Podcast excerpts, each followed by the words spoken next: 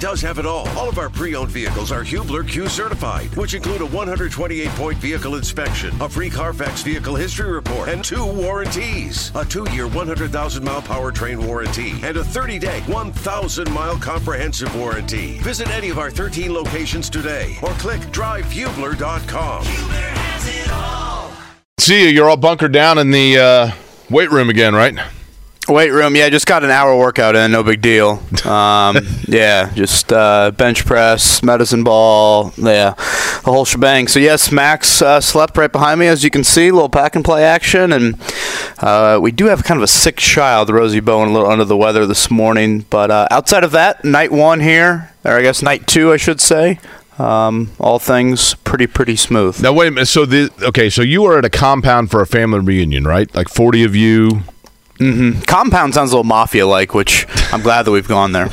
So I want to know Like what. witness protection or something. That's right. I want to know what the craziness was that ensued last night. What, like maybe um, popcorn family movie night, charades, ice cream. What do we got going on? Probably Aunt Nancy going alone in euchre twice.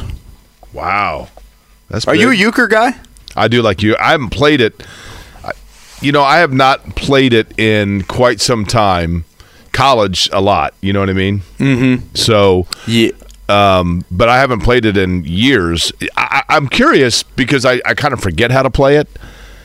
Like, how long would it take me to pick it back up? Like, like one hand probably. I'd figure it back out. Yeah, I think yeah. Once yeah, if someone just played the cards, you know, face up, I think with your brain you would be able to handle it pretty quickly. Uh, but yeah, yesterday it was kind of uh, I don't know what it was like in Indy, but it was kind of overcast. But I mean, these kids, I mean, there's so many grandkids here; they'll go in the water at any temperature. So, uh, spent a lot of time in the water there. And last night, for the most part, was pretty tame. We tried to get Florida LSU going, but it, I feel like it was a little in and out. Sounded like just missed a route by LSU to clinch the College World Series. But outside of a few card games, it was uh, it was a pretty quiet Monday night here. You could have also waited on uh, Cute Fella and the Reds last night, which we'll get to as well. But good morning to you. It is a Tuesday. Jake Query here along with Kevin Bowen, Mark Dykton, flying the command force. It is Kevin and Query here on 93.5, 107.5. The fan. We're going to talk plenty about the Pacers draft this morning. As a matter of fact, Mark, you dipped into your Rolodex and lined up not one but two college coaches, right? Yep. So we've got, excuse me. So we've got uh, assistant coach uh, Kellen Sampson, who's also the position coach for Jarace Walker. He'll join us at 9:30, and then we've got the Belmont head coach Casey Alexander joining us at eight o'clock to give us a little more, or eight fifteen, little, give us a little more insight into uh, Ben Sheppard. A lot of people were asking a little more information on him. We've got the head coach to tell you all about him. You know, Kevin, Ben Sheppard's an interesting one because we've talked so much about Jarace Walker. We really haven't gotten into that. Uh, you know, this is a guy that certainly we know is apparently a mature player and a really good shooter. But, you know, when you're coming out of Belmont, it's not like they're on national television every week. I mean, I don't know about you, but I was relatively unfamiliar with him until I heard his name on draft night.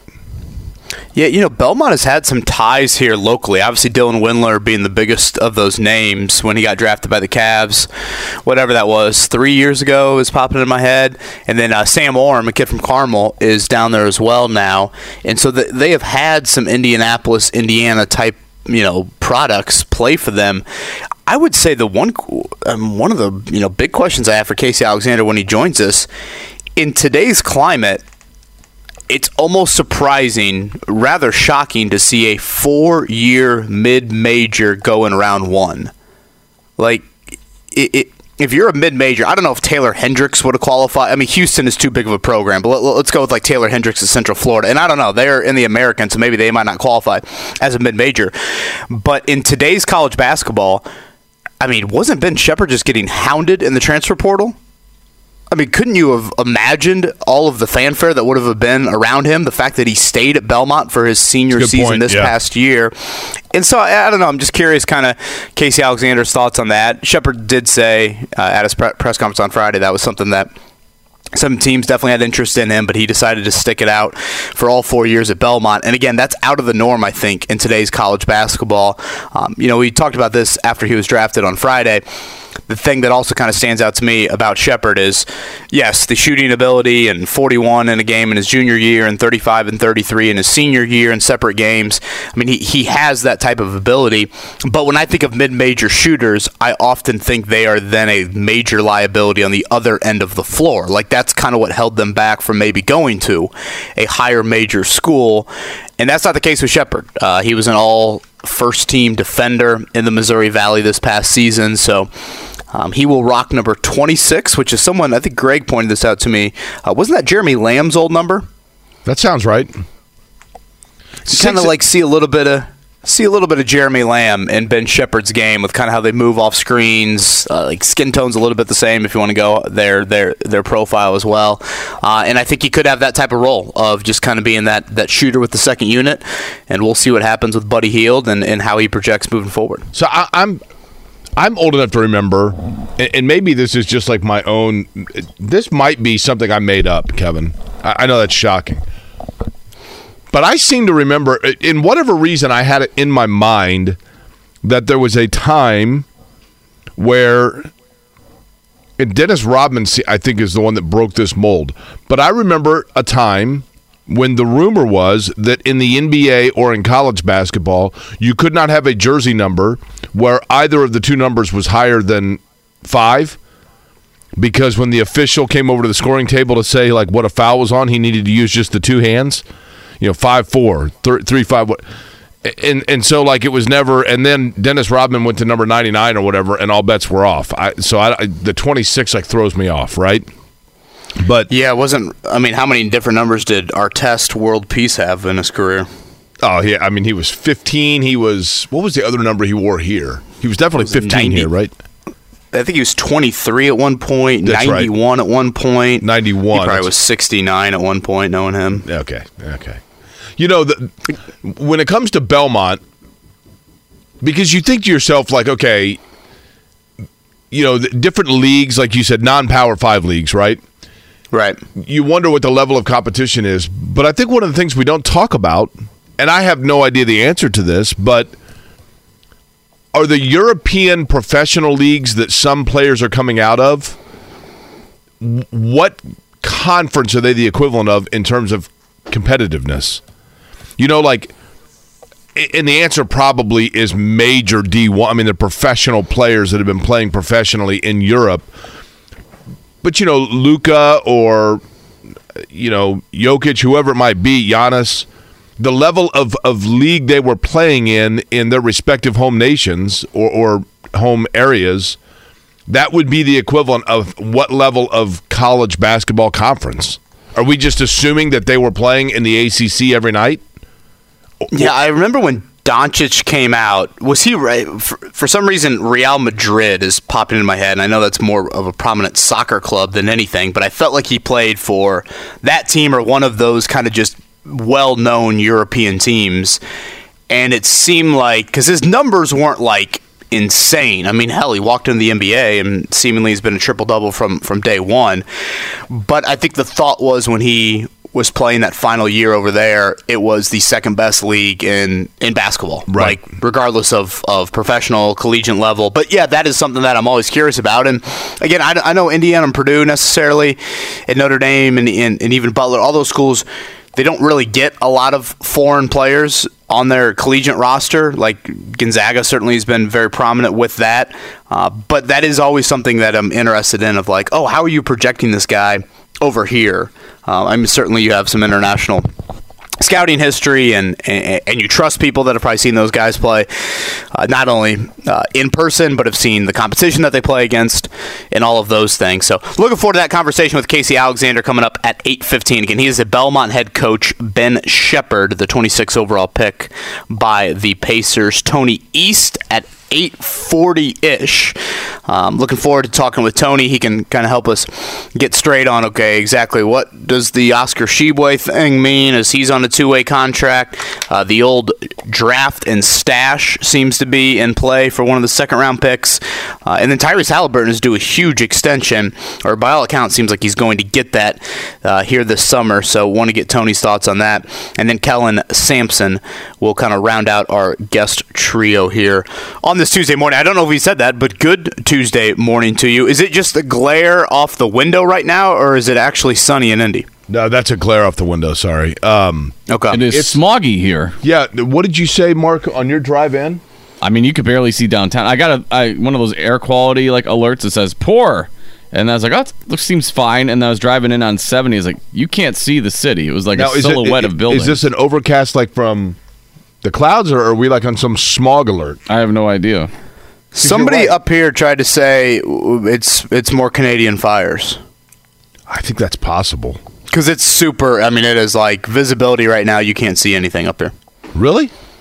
Well, you're not Yeah, far. I mean, from, granted, it's- you're you're like you're what like you're like 75 yards from Canada, right?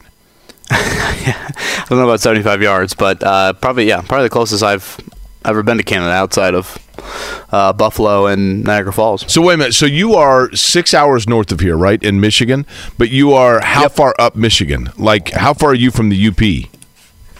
We are 20 minutes south of Traverse City, which obviously you've got a whole nother peninsula to go to, right? Or go through. Yeah. So to. another, but Traverse City is the last stop before the UP, right? Because I don't know if you know this or not, but the upper and people from Michigan will tell you this: the Upper Peninsula is like a, it's like a whole different world. Like you go up there, they have their own language, they have their own currency. It's a totally different world. The the Upper Peninsula. well, your boy, uh, your boy Jake Witt. Remember the Colts draft pick, the seventh round pick? He Yeah. was the Upper Peninsula Mr. Basketball. See, like I told you, they don't. They have their own Mr. Basketballs. They have their own Literally. everything, right? It's And Northern Kentucky's really good at hockey, right? my correct. No, Northern Michigan. You mean? Yeah, yeah. Sorry, Yeah. Northern. Yes, thank you. Northern Michigan. Yeah. My roommate in college, I had a roommate in college from the Upper Peninsula, from Channing, Michigan, and literally, it, it- like his family would come down, and we actually uh, we had to subtitle everything because I couldn't understand. I mean, it, like at, at one point, um, w- he he went home for a weekend and came back, and I kid you not, and offered me jerky, right? And I'm like, yeah, sure, I'll take some. Who doesn't like beef jerky, right? So I take a bite of it. I'm like, this is really salty. Like, what what, what flavor is this? He goes, oh, it's it's squirrel. Excuse me, and it was squirrel jerky. I'm like, wait a minute, hang on. First off, what part of the squirrel is the is big enough, right, to, to get like a whole like link of of Did jerky he out of it? gun this squirrel out in the backyard and then turn it into squirrel jerky here?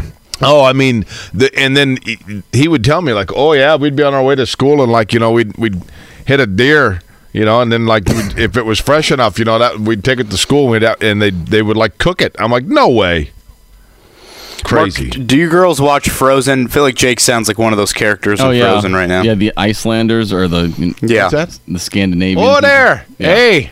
Go out there and get yourself a couple of Rhinelanders. You know, the, I'll tell you, the walleyes are biting today. God, you sound like my uncle Al right now. I'm telling you. Speaking of um, speaking of Canada, I, I don't know if this is a good transition or not, but Canada has produced a few Colts football players here of recent. Uh, Colts training camp schedule will be announced later today, so that's coming up. Nothing like the announcement to announce the schedule for training camp. That's what we got late last week. Um, so up at Grand Park again this season, projecting July 25th, 26th probably. That'll be a start date. Not sure if that is report day of the first practice, but um, I am interested, Jake. You know what exactly, how long their stay will be up there. Um, I think it could be a little bit shorter than last year. We know they'll have two joint practices against the Bears, and I believe Jim Irsay's mentioned before those will be evening practices. So obviously, considering the location of Chicago, and I would just say in general the appeal of Anthony Richardson, those will be very highly attended practices. Uh, and then exactly what will the times be? You know, will they do morning? Will they do afternoon practices? Um, I know a lot of people enjoy bringing the family out there late July, early August. It is a terrific, terrific viewing experience. You are as close to the action as you can imagine. You get to watch the entire practice. It's free. Um, all of those boxes are are checked. So uh, look for that a little bit later today. By the way, when it comes to and this was just sent to me from our friend Sean Ash over at WTHR. Um, Chicago has the worst air quality in the country right now. Canadian wildfire smoke is blowing into the region, making air quality unhealthy for all groups. Close windows, limit outdoor activity, and bring masks on Tuesday and Wednesday in Chicago. Uh, that apparently is headed towards Indianapolis and is expected to be bad on both today and tomorrow. Yeah, I'm, I'm now seeing this. Um, someone tagged us in a tweet here from Chuck Lofton with a map, and yeah, it looks like a little red bubble over Indianapolis of unhealthy. A very interesting shape here of the unhealthy air quality stretching into northern Indiana. Yeah, that's not favorable. So, are we looking at like Cubs, White Sox, Tigers if they're at home? Or are we looking at canceled games Well, there? Didn't we have that earlier this we year? We did, and I Yeah, I New York. When they were in New entirely York, it was crazy the, with the air quality with all the wildfires. Why couldn't they cancel that Reds game last night? You know? possible. Well, they tried. I mean, wasn't it delayed like several hours? Yeah, I guess it was. Yeah, ugly for the Reds last night as they lose to Jake's Orioles. Um, 10-3 was that the final? I'm a Reds And that College though. World Series game. Gosh, Hey. LSU just jumped all over them in the second and the fourth, and that game was over. Florida got all their hitting out on Sunday, I guess. and you feel bad for, and it was. Uh, it was cool the way that they handled it at the end of the game. I didn't sit down and watch from first pitch to last pitch of the game, but I kind of went back and forth, and I saw the the, the catcher for LSU. I I don't know if you saw that play where you know he was he was running home trying to beat a tag to home, and he kind of jumped up to avoid the tag, and when he landed, he fractured his leg. Uh, went down instantly. It was, but at the end of the game, they you know they, they kind of wheeled him out so that he could also be part of the celebration and everything else. I mean, it's the last game of the year, so hopefully he comes back, recovers from that. But uh, yeah, I mean, you want to talk about offensive explosions in the College World Series? It was Florida's turn in Game Two, and then in Game Three, LSU yesterday with 18 runs. The Tigers now national champions, so they have now won what football, women's basketball, and baseball within three years of each other, something like that. Yeah, I saw last night ESPN flashed up there. They are the first college program ever to win a baseball national title and a basketball national title in the same year. That is men or women on that front. Obviously, we, we remember Angel Reese and that performance for LSU. Uh, outstanding offensive clinic, really, against Iowa in the national title game back in April. Speaking of college, did you ever have you ever attended the Manning Passing Academy? No, I mean I know of it. Yeah, I, I didn't know if you know whenever you're covering the the Colts, if you know, okay, Peyton's talking one time in the offseason, you got to come Yeah, to. did you ever go down to it? No, I, I, I've I've never been. Um, for those unfamiliar with it, basically it's the best collegiate quarterbacks um, all come together. I think they invite some high schoolers as well, and you know Peyton, Eli, Cooper, Archie, everybody's down there and they have a quarterback camp. Uh, typically this time of year, you know, right around June and July. I saw the winner of this year's camp, and it, I feel like he's kind of a forgotten guy. It's a feel-good story. And I'm very interested to see where he will find himself, not only in the Heisman race at the end of this season, but also on NFL draft boards next year. The winner of the Manning Passing Academy for this season was Michael Penix Jr. I'm telling you, that guy can play, man. And I don't, Kevin, I don't remember what was the circumstance under which he left Indiana. Did he just on his own decide to transfer, or was he kind of was he hurt? Well, hurt for sure. I mean, injuries were, were a big issue. Um, a lot of offensive staff turnover. You know, his head coach at Washington right now is the former OC at Indiana for him. So, um, Kalen DeBoer is, uh, I think Fresno State was the stop in between those two. Um, but yeah, injuries certainly played into it. I, again, I think offensive staff turnover. Um, but like, I, Penix is going to put up, I think, crazy numbers, just like he did last year. Uh, Washington, I think, is kind of a sleeper playoff team. A lot of people are talking about out there. They feel like the Pac-12 will get you know Washington or USC probably into the playoff as long as those teams don't have any you know out of character slip ups there. But you know, I, I don't think he's on Caleb Williams, Drake Maye level, and just knowing the little bit of Penix that we watched in Indiana, I don't think he's going to wow you from a physical stature, running ability standpoint. But is there a bit of Drew Brees accuracy to his game that I don't know? Late first round, something like that. Um, obviously, I want to see how Washington does this year, and I'm rooting for the kid because he battled a lot of injuries in his time in Bloomington. Uh, but he, he's kind of a forgotten name. And it's not often you talk about the Indiana football program and think of, man, what could have been with a guy like that who who transferred somewhere and had great great success. But he certainly is atop that list. You know the the I'm looking it up here. By the next NFL draft, he will be a few weeks away from turning 24 years old, and that's always like the knock, right? Oh, well, he's too Yeah. old. Yeah, we saw that with Hendon Hooker. We saw that with Will Levis a little bit. The the Manning uh, Academy, though, I'm curious of this. Like, is that the kind of thing where, like, I I mean, how does that work? Is it invite only? Do do coaches pull strings to get their guy into it? Is it like a, a camp? Like, do they each have like, do they get up each morning and they have like a packed lunch and then they do like the Are they playing euchre at night? Is that what you're asking? right? Like, how does it work? Is it just a is it a day I believe camp? it's invite only. And then didn't we have the drama last year with CJ Stroud like declining the invitation? Wasn't that like part of the That's right. CJ Stroud? That's right. You know, we're gonna rip his character five days before the draft for some wild reasons there, and lo and behold, he goes number two overall. Yeah, I, I believe it is invitation only. I mean, wouldn't you think? Isn't that kind of Manning exclusive action there? But like, do they? put- Does somebody pull strings? Like, you know, all of a sudden the the quarterback of Texas Pan American Corpus Christi is there because his dad was, you know, roommates with Archie at Ole Miss type. Th- uh, you know what I mean? I mean, how, how does it work? Like, how many do they have? What do they do? Do they get up every morning and they're like, okay, now today we're going to have this drill? Joel Cornette's Yeah, coming I- and I- picking up kids for taking charges in the parking lot, that kind of thing. Thank you. Yeah, yeah. Okay, uh, your your snack card. You get fo- four punches today, and, and three punches on your snack card tomorrow. And the fun dip ran out on Tuesday, so there, there's no fun dip available today. That's right. Yeah, I we need an E60. We need a 30 for 30 on the Manning Passing Academy. By the way, for those that are unfamiliar, because Kevin is is working remote, you know, one of the the interesting things about technology in 2023, we are on we have each other uh, we can see one another via a Microsoft Teams. And, and so I'm looking at, at Kevin, and he is wearing a headset that is part of the remote equipment that we have here at the radio station.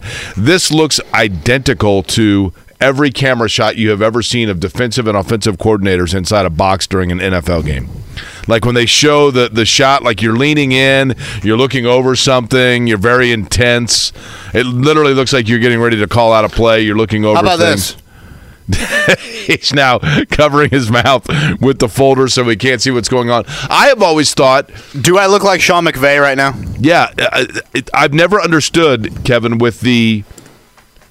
So th- this bewilders me.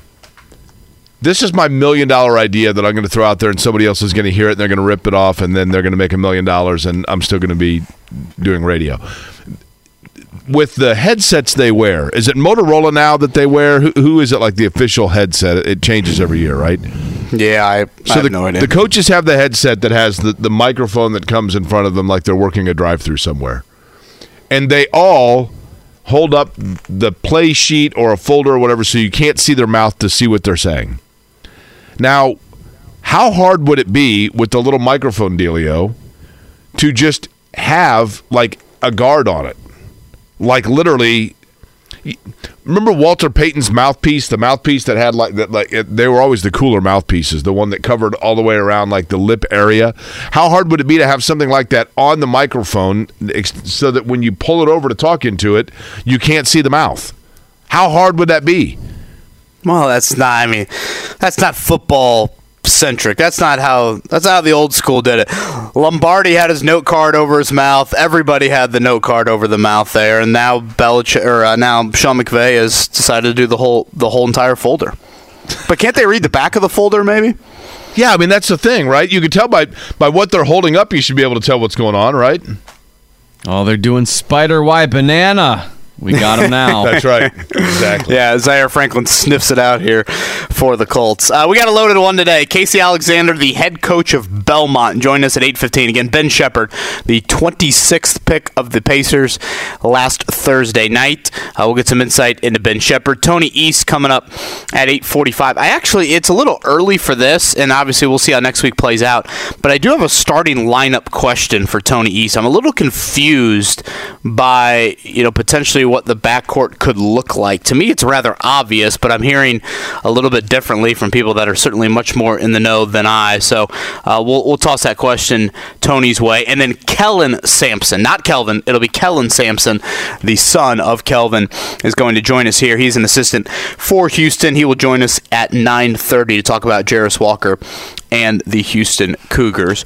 Good Tuesday morning to you. I think it's safe to say, and Jake, feel free to correct me, but it is a um, overcast. It is visibility isn't ideal. Yeah, it's kind Air of a quality smoky day. I mean, I hate to say iffy. that.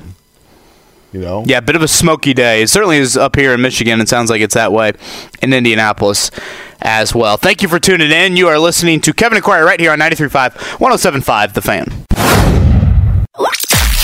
The Morning Checkdown. Omaha! Omaha! Omaha! Omaha! On 93.5 and 107.5 The Fan. Well, last night, interleague baseball, the Cincinnati Reds and the Baltimore Orioles. The game was on a long rain delay, and then they finally got underway. Cute Fellows now won three straight, 10 3 last night over the Cincinnati Reds, who have lost three straight. As a result of that, the Milwaukee Brewers, who were 2 1 winners over the New York Mets, have taken a half game lead in the National League Central, meaning that the Reds stay atop the standings in the division. Rick Carlisle. Well, it was uh, it was fun while it lasted.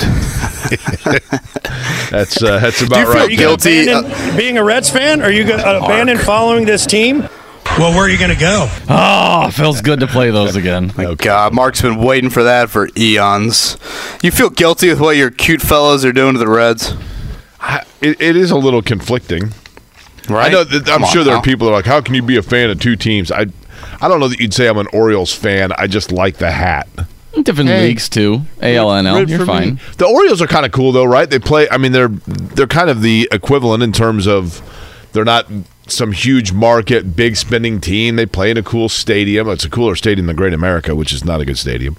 Uh, speaking of the Diamond, last night in Omaha, it was 18 to four. LSU capturing the national title. That's their seventh in baseball. Uh, they pass now. Or break a tie with Texas for second all time. USC's got the most in college baseball. That's four in a row for the SEC. 18 runs on 24 hits last night. It was an absolute rout. Uh, Florida, I guess, did score two in the first. Uh, after that, it was an 18 to two run by LSU to end that one, as they capture the national title in baseball. By the way, Louisiana State University. Now, is that like the land grant school, or is that like the the liberal arts college of Louisiana? Do we know? So, like, in other words, is it the Indiana of, of Louisiana or the Purdue of Louisiana? That's a good question. Uh, what would be the other one? Lafayette. I think it is Lafayette or Monroe. It's one of those two, right? University of there's the University of Louisiana system and then the Louisiana State system. I'm going to guess that Louisiana State is the land grant agricultural and mining school. That, that just I have no idea though. Uh, Fever last night, by the way, losing to Las Vegas, 88-80. That puts the Fever now at five and nine. They're in Phoenix on Thursday. That's a 10 o'clock start Phoenix time uh, or Indy time, obviously, um, and then back home Sunday against Chicago. Uh, last thing I was going to mention, Jake Colts camp announcement again coming up later today. Look for that this afternoon, probably early evening. Actually, again, Grand Park will camp will be. What do you think this is? Year five up there? That sounds right. Too many, too little? Yeah, something like that. I remember it was an original 10 year contract uh, with Grand Park. So um, look for that announcement later today. I know a lot of people enjoy getting out to Westfield to watch the Colts in training camp. I would assume they'll have some pretty big crowds considering the appeal and the intrigue for Anthony Richardson. Uh, so look for a rundown on that coming up a little bit later. Do you think, Um, Kevin, with Richardson, which do you think we will see more of during camp? Will people be more, and I'm talking about media included, more enthused and excited when he has days where he looks really good, or more panic buttoned on days when he struggles? Which will be Oh, the I think gr- people. I think people crave the highlight. Yeah, I mean, think about how like training camp operates. You know what? There's two thousand people there on a day. Um, one fan throws up a highlight from eleven on eleven, and that's the only thing people see of the whole day. I mean, it's So hopefully they will listen to our show for a little bit of context around it. But they're going to see the big Anthony Richardson throw down the field to Alec Pierce, and that's going to blow up. Uh, when we come back, the Pacers are hoping that not one but two of the guys that they drafted in the first round can blow up in the NBA season. Yesterday we talked to one of them that has some background on Jarace Walker, and he had some interesting comments. We'll replay that for you, and also get into a little bit of a preview, talking more about how good is the sharpshooter they took with pick 26. Those answers when we return to Kevin and Query 93.5, 107.5 The Fan. Whether it's audiobooks or all-time greatest hits, long live listening to your favorites. Learn more about Kisqali Ribociclib 200 milligrams at kisqali.com and talk to your doctor to see if Kisqali is right for you. Whether it's audiobooks or all-time greatest hits, long live listening to your favorites. Learn more about Kisqali Ribociclib 200 milligrams at kisqali.com and talk to your doctor to see if Kisqali is right for you. All right, coming up in about a half hour, we'll get more into Ben Sheppard. Again, the 26th overall pick by the Pacers. His head coach from Belmont, Casey Alexander, going to join us. Jake, I, I don't know if we had time with Scott Agnes last Thursday, but there's something that he has brought up here recently, and I know he was in noon to three yesterday, that I would love to ask him slash kind of go back and forth on about.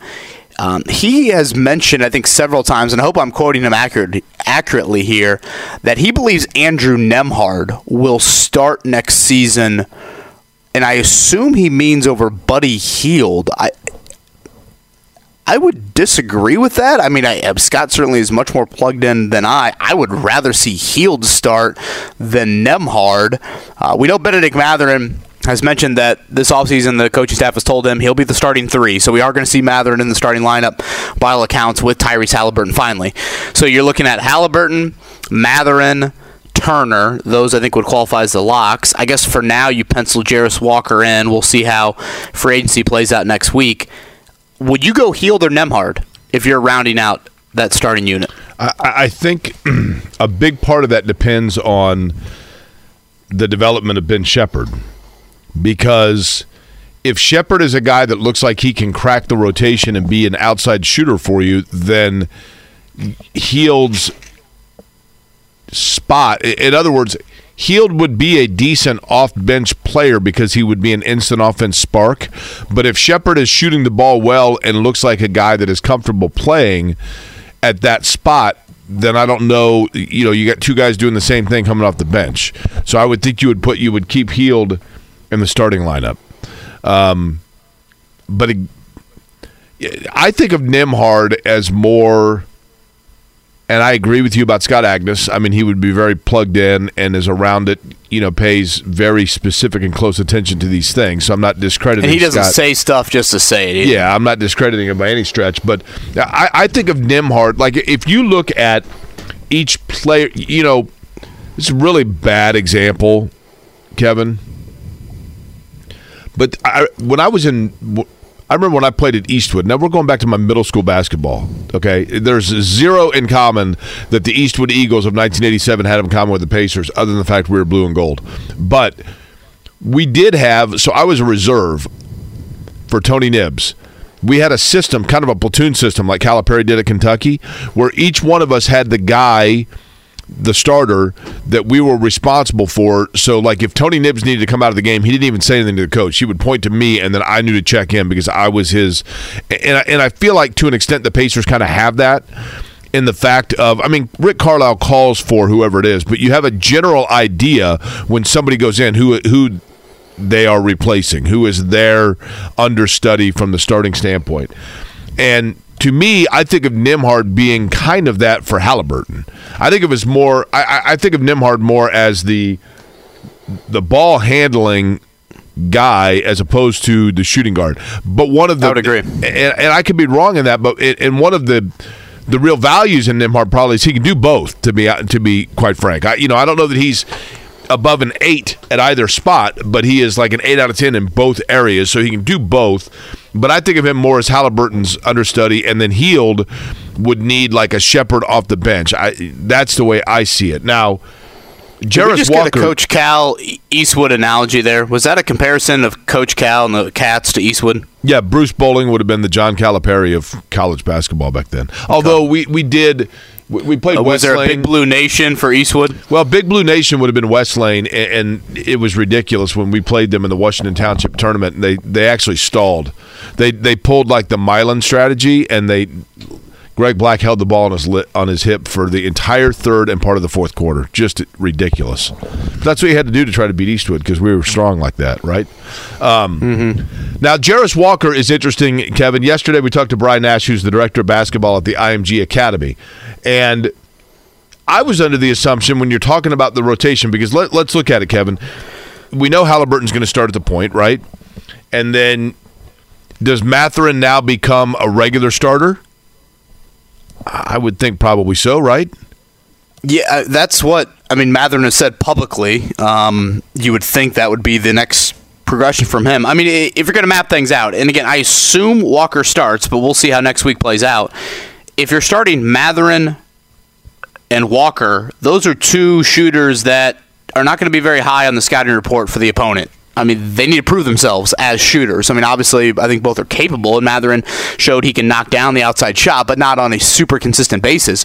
I think you need Buddy out there to space the floor. And I know defensive issues are there, but you know that's why the insertion of Walker into the starting lineup, you're hoping to offset that a little bit there. So I would start Hield there, let Nembhard run a little bit more the second unit. I know TJ McConnell's still on the roster, um, but that is kind of my line of thinking there. And then hopefully you have Ben Sheppard and more of that kind of shooter in the second unit role. Okay, so when it comes to Jarace Walker, who was, of course, the uh, technically speaking, I guess, the eighth overall pick in the draft for Indiana, even though he was seventh, whichever way you want to look at that. But I see him when I look at Jarace Walker, certainly from a physical standpoint, I look at him and I think, okay, they got this guy because he's like just a dog and and a guy that can that can get rebounds for them and a tough defender. But turns out that offensively, maybe there is a little more to his game. And yesterday, when we talked to Brian Nash, who is the director of basketball for IMG, where Jarace Walker was for four years before going to the University of Houston, one of the things we discussed is offensively speaking, does he have enough game that you can actually design and orchestrate some offensive plays that run through him? I, think you can play through him because he, you know, he, he can he can put the ball on the floor and he can make plays. I mean, he's a he's a really good straight line driver. He's got good speed. He, knows angles, how to get to the rim. Um, he's a good passer uh, when he's making plays off the dribble, and then you know he's improved his shooting a lot. I mean, if you look at his form and how it's how it's changed over the course of you know the last two years, and he's put a lot of time into it. And you know he's he's a you know in, in the NBA you have to be a serviceable shooter in, in order to play to get on the floor the way the game is right now. So um, I, I definitely think that you know consistency in his perimeter shooting has gotten a lot better. You know, he's right about Kevin. The one thing about the NBA that is amazing to me, literally every guy that steps on the floor hits open shots. I mean, it's just automatic, right? If a guy now the key is getting yourself open shots. That that's harder to do in the NBA. I mean, for, for most guys in the NBA, the trick isn't knocking down a shot. The trick is getting yourself open because the the the the window collapses so quickly, the ball rotates so fast it's a totally different animal. But if you are a guy like a Walker that has some size to yourself, then one would, you know, like like he said there, I, that that Kevin, that kind of surprised me because I just maybe it's an unfair stereotype to me, but I don't think of him as a guy that because when you're coming out of Houston, you think defense, defense, defense, right? it's almost like any offense out of him would be would be gravy you know, obviously he'll be the fifth option, you know, whenever he is out there, particularly in that starting lineup made 35 out of 101 threes last year at Houston. That's not a poor percentage to me. Again, for a guy that that is kind of the secondary skill that he would bring, certainly, and probably more like the third skill he would bring because defense and rebounding are easily the two calling cards for him. Uh, did you see yesterday that a man that is on the Mount Rushmore of potential Pacer trade rumors over the years finally got moved? Uh, I'm trying to think of guys that have been. Kyle Kuzma has been one of those, but Oh, sure. Kuzma's, yeah. yeah, Honestly, with this man coming down from Mount Rushmore, I don't know if you're allowed to do that. Kyle Kuzma might be going up now. so so what player on the Mount Rushmore Pacer trade rumors yesterday was dealt? John Collins to the Jazz. And how about that? Atlanta gave him up for uh, what, what was the what did I see that they got back? They got somebody that was like 42 years old in return, right? Rudy Gay. Yeah, Rudy Gay. How old is Rudy Gay? He's up there. I mean, honestly, like Rudy Rudy Gay actually just had an audition yesterday to replace Joe Namath on the ads, right? For Medicare. Rudy Gay is 36. Yeah, I mean, he's 36 going on 60, right?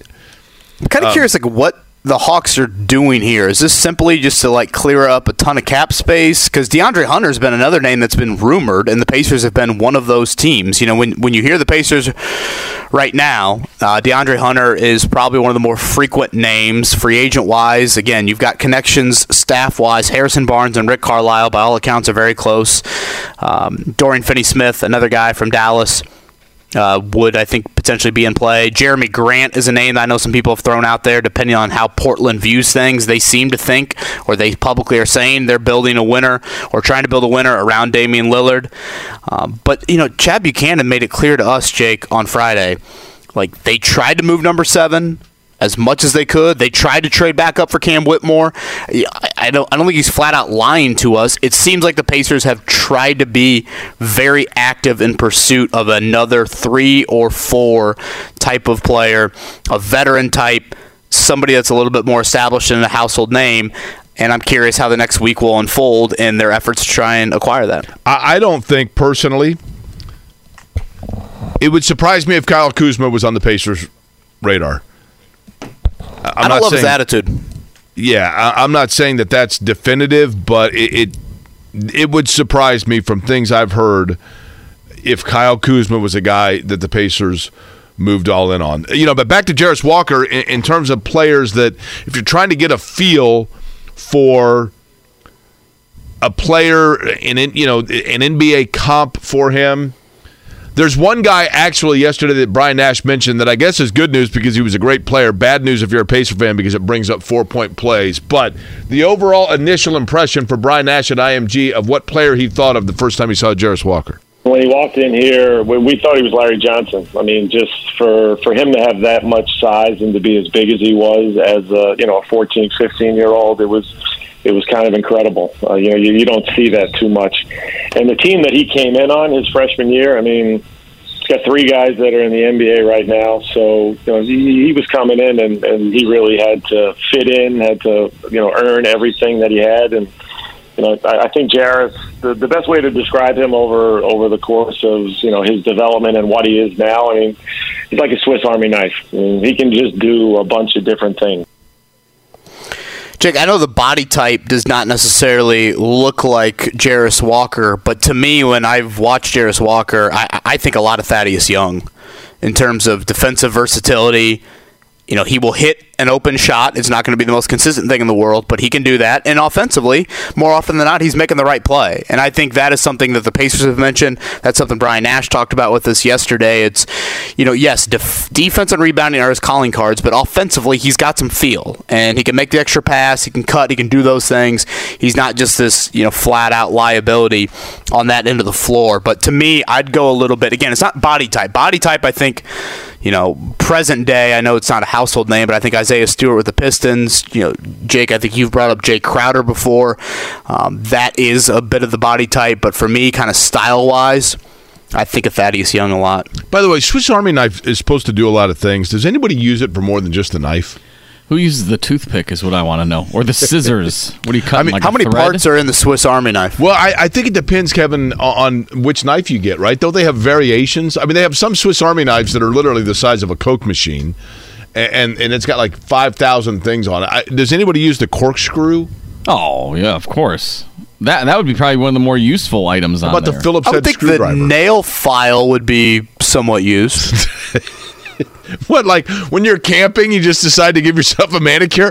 Is that what the scissors Well, I are for? see Jake Also, Query doing that easily. I was gonna say, yeah. All right, cologne, watches, and nail file. Those are the three things Jake's packing before he's going. You know, I. I actually just went over and I was thrilled for it. Windsor Jewelry, which is right here on the circle. I took six watches over there the other day to get them like serviced and back up and running again.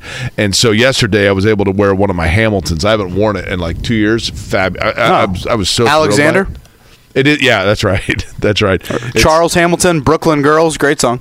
Um, Hamilton, by the way, the oldest American-made uh, watch corporation, but I don't know if you could say that now because it was bought by Swatch like six years ago. But the one that I have was when it was still being made. I believe Lancaster, Pennsylvania, is where the Hamiltons were made. Just in case you were wondering. Um, mm, I was. Thank you for filling us in on that. Can't wait to share that with the family when I go up there for a for That'll impress lunch. them tonight during the euchre game, right? Yeah. Mm-hmm. Just let, now, Yeah. uh, let's do a roll call. Mark, you have a Swiss Army knife, yes or no? No. Kevin, I mean, Swiss might Army knife, one. yes I or don't no? know where it is. No, no, but my dad definitely used like a pocket knife a good amount. Really? Yeah. For what? Like, I guess it, I don't know if it was full on Swiss Army knife, but it had some versatility to it. okay. What what would be like the junior Swiss Army knife? That's a good question. The the the Danish knife? I don't know. I was gonna say, is this where you make some European joke? I think I just set you up for that one. I mean, I do what I can, right? Uh, Should by the we way, go morning check down next, leading into Casey Alexander? Should we just play on the show live on air? yeah, why not, right? Mark, does that yeah, sound good? That's fine. All right, let's check it down next. Again, Casey Alexander coming up around 8.15. That is the Belmont head basketball coach.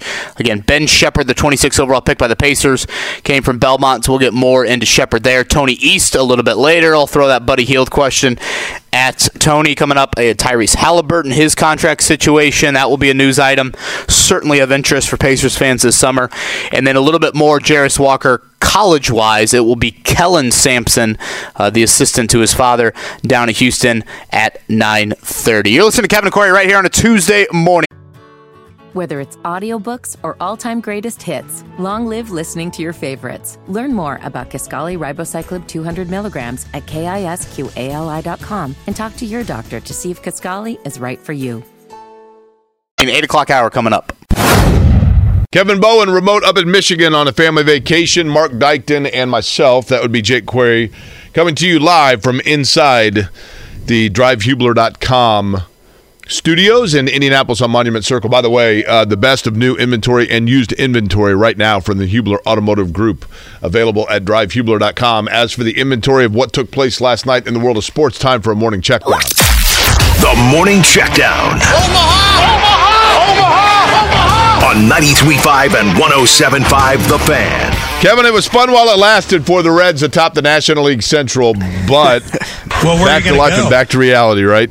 I mean, just Mark, can you let Jake speak? I mean, that's just so rude to interrupt no, no, him with no. that It's- audio it's like been that. 12, 12 long games. It's it's time to be over with. Well, they've won what uh, twelve of their last fifteen. Is that the easiest way to say it? Yeah. Oh, thank you. That great PR spin on it there. They've won eighty percent of their last fifteen games. Yeah. The Reds have been on top. Uh, last night, Orioles 10-3 over the Reds in a game that was delayed due to Mother Nature, but cute fella getting the win. That helps me out in the race for PBR. Although the Diamondbacks and Athletics both uh, idle last night. Brewers over the Mets 2-1, so the Brew Crew now a half game lead in the NL Central. Angels doubling up the White Sox 2 1. It was the Tigers over the Rangers 7 2.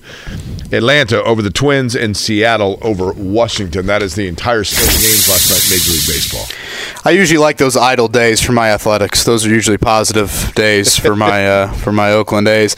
Uh, last night, also on the diamond, it was LSU. You heard the chants all weekend long from Omaha. 18 to four winners over Florida. It was 24 to four on Sunday. Florida got the W to advance to that final game three of the best of three series.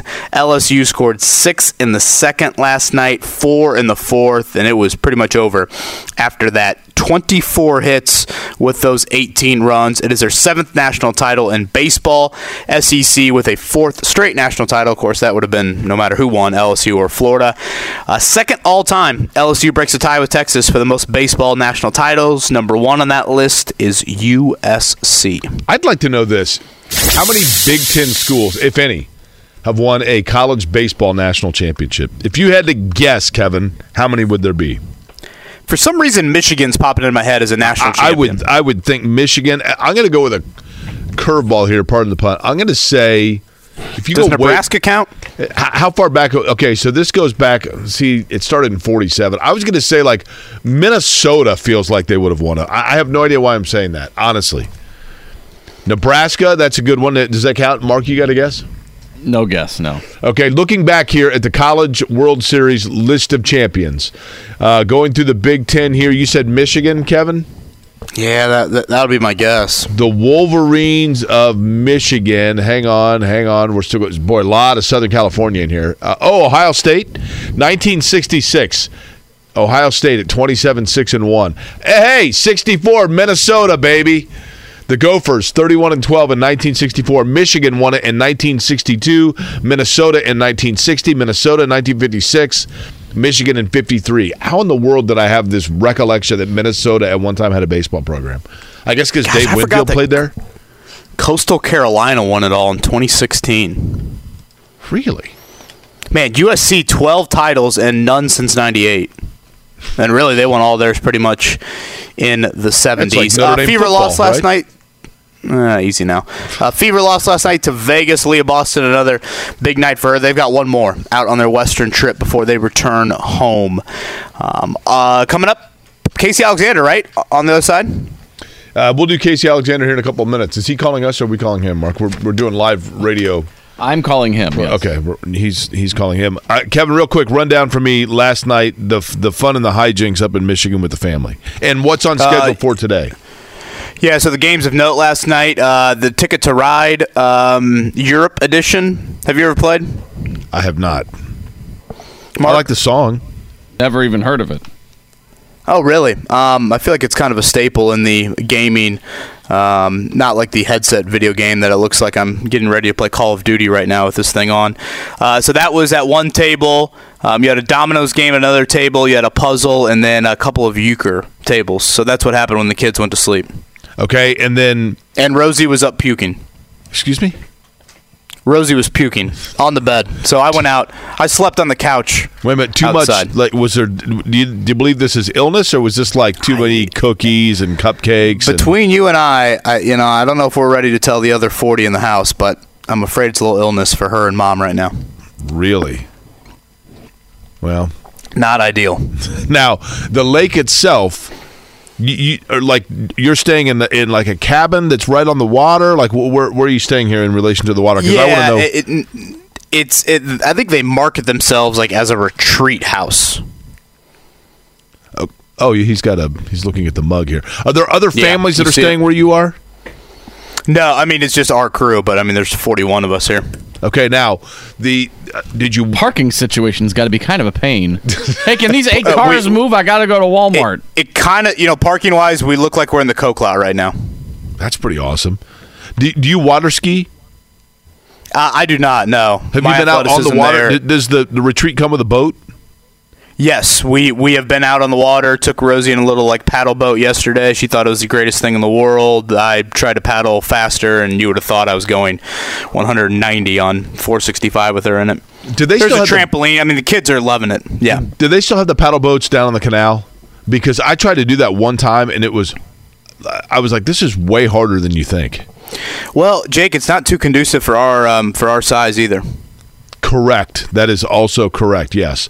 Um, I have. Mark, are you a water skier? Never been.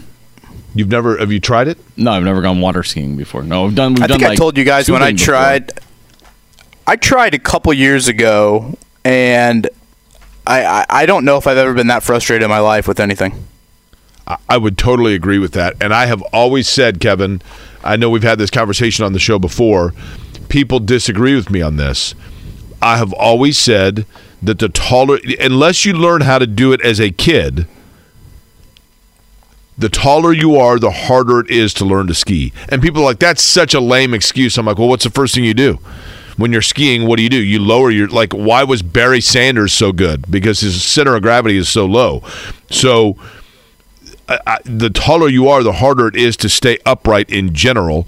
But then also like to keep your legs straight so that the skis don't cross one another and you don't go flying like 50 feet in the air. It's a disaster.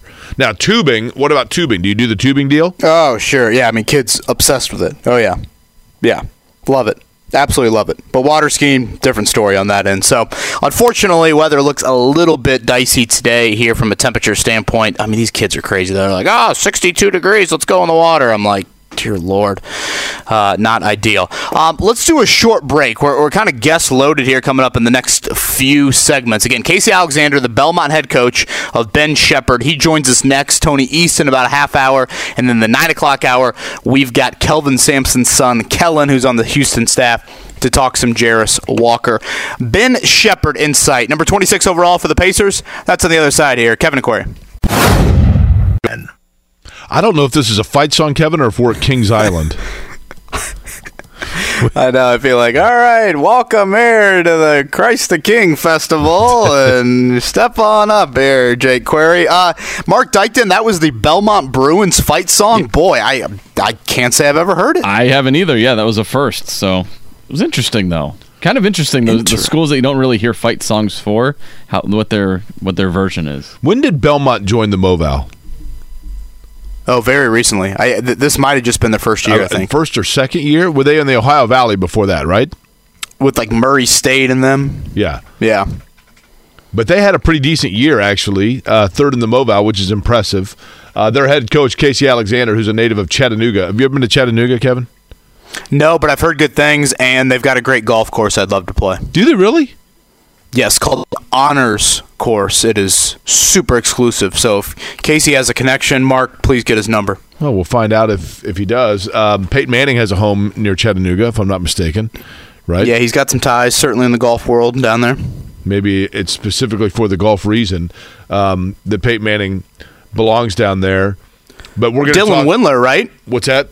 Correct. Dylan Windler action for Belmont? But but he's been hurt through the the majority of his NBA career, right? It's kind of hard to, to know exactly how good a player he's going to be or how well it translates. I mean, that would be kind of the blueprint of finding out how, how good the translation could be from Belmont into the NBA, except for that he just hasn't been able to get any firm footing. But joining us now on the Payless Sickers hotline to discuss Ben Sheppard, the Pacers' second first round pick, to put it in those terms, the head coach of the Belmont Bruins.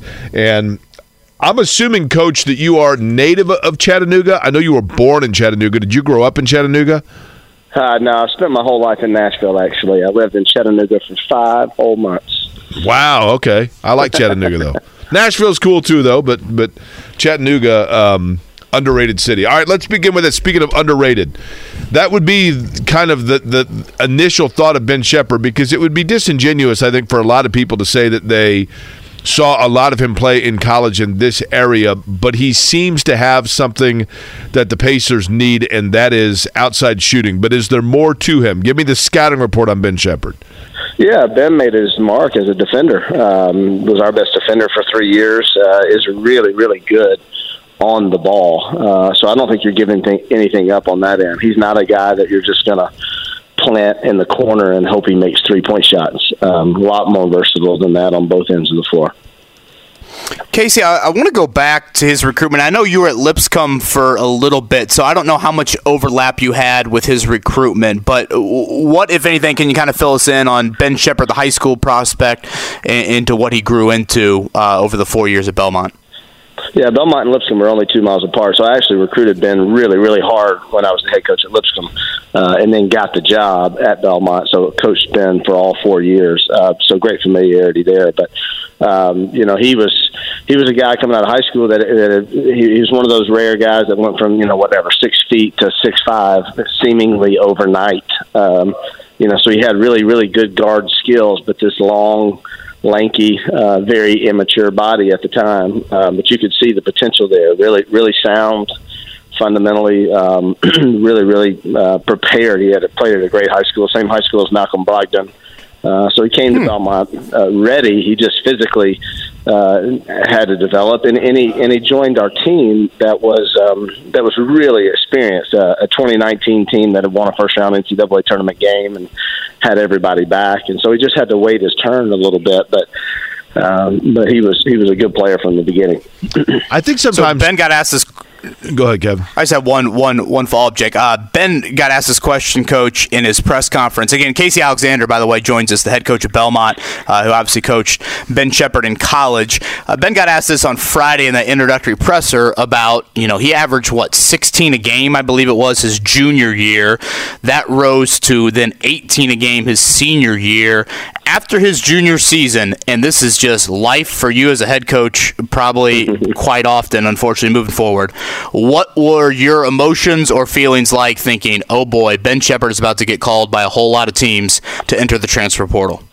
Yeah, I'll put it in better context for you. Uh, that junior season is where Ben really emerged.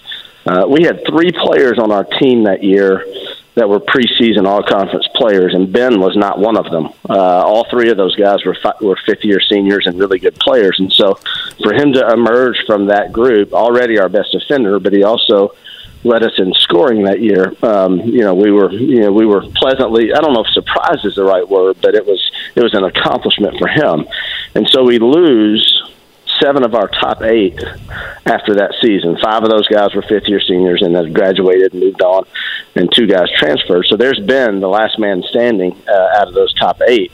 And you're right. He had plenty of suitors. He had a lot of people calling. Um, he had a lot of uncertainty. Uh, you know, we were we were pretty. We've been a really good mid-major program for a long time, and he didn't he didn't want to take a dip at all.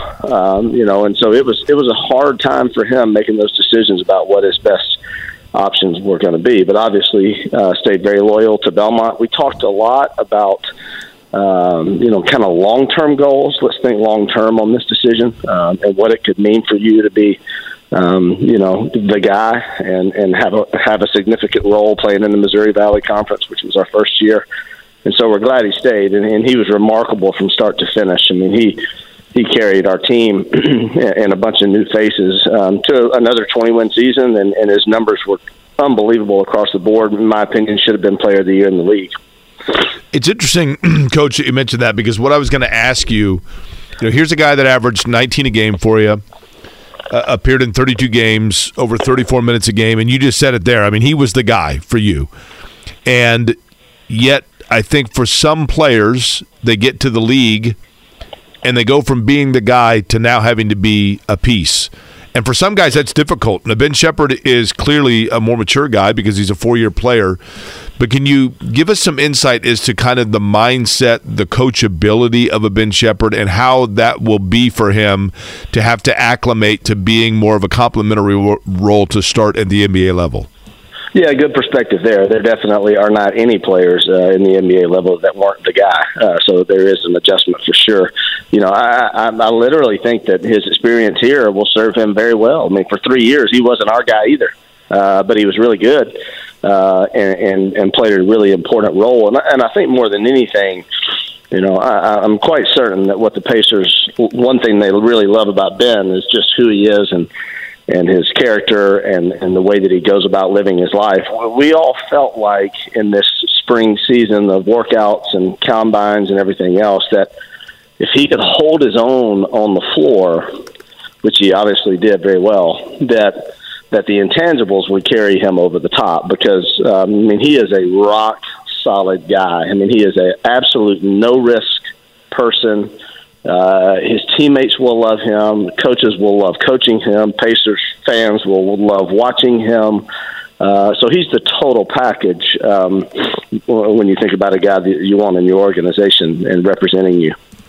I have always felt, Coach, and I know that Ben Sheppard only played a year in it. Casey Alexander is our guest, by the way, the head coach at Belmont. He's on the Payless Liquors hotline. I have always felt like one of the most underrated or least talked about aspects of college basketball is the quality of coaching in the Missouri Valley. I think it's one of the best coached leagues. You have a lot of mature players in it. Um, I know he only played in it, Ben Sheppard did for one year, but how much could that help him in the fact of I'm assuming that he saw really good game plans designed against him and really smart players that he had to play against? Will that be able to offset the the gap between that and like say the Power Five conferences that some players get going into the NBA?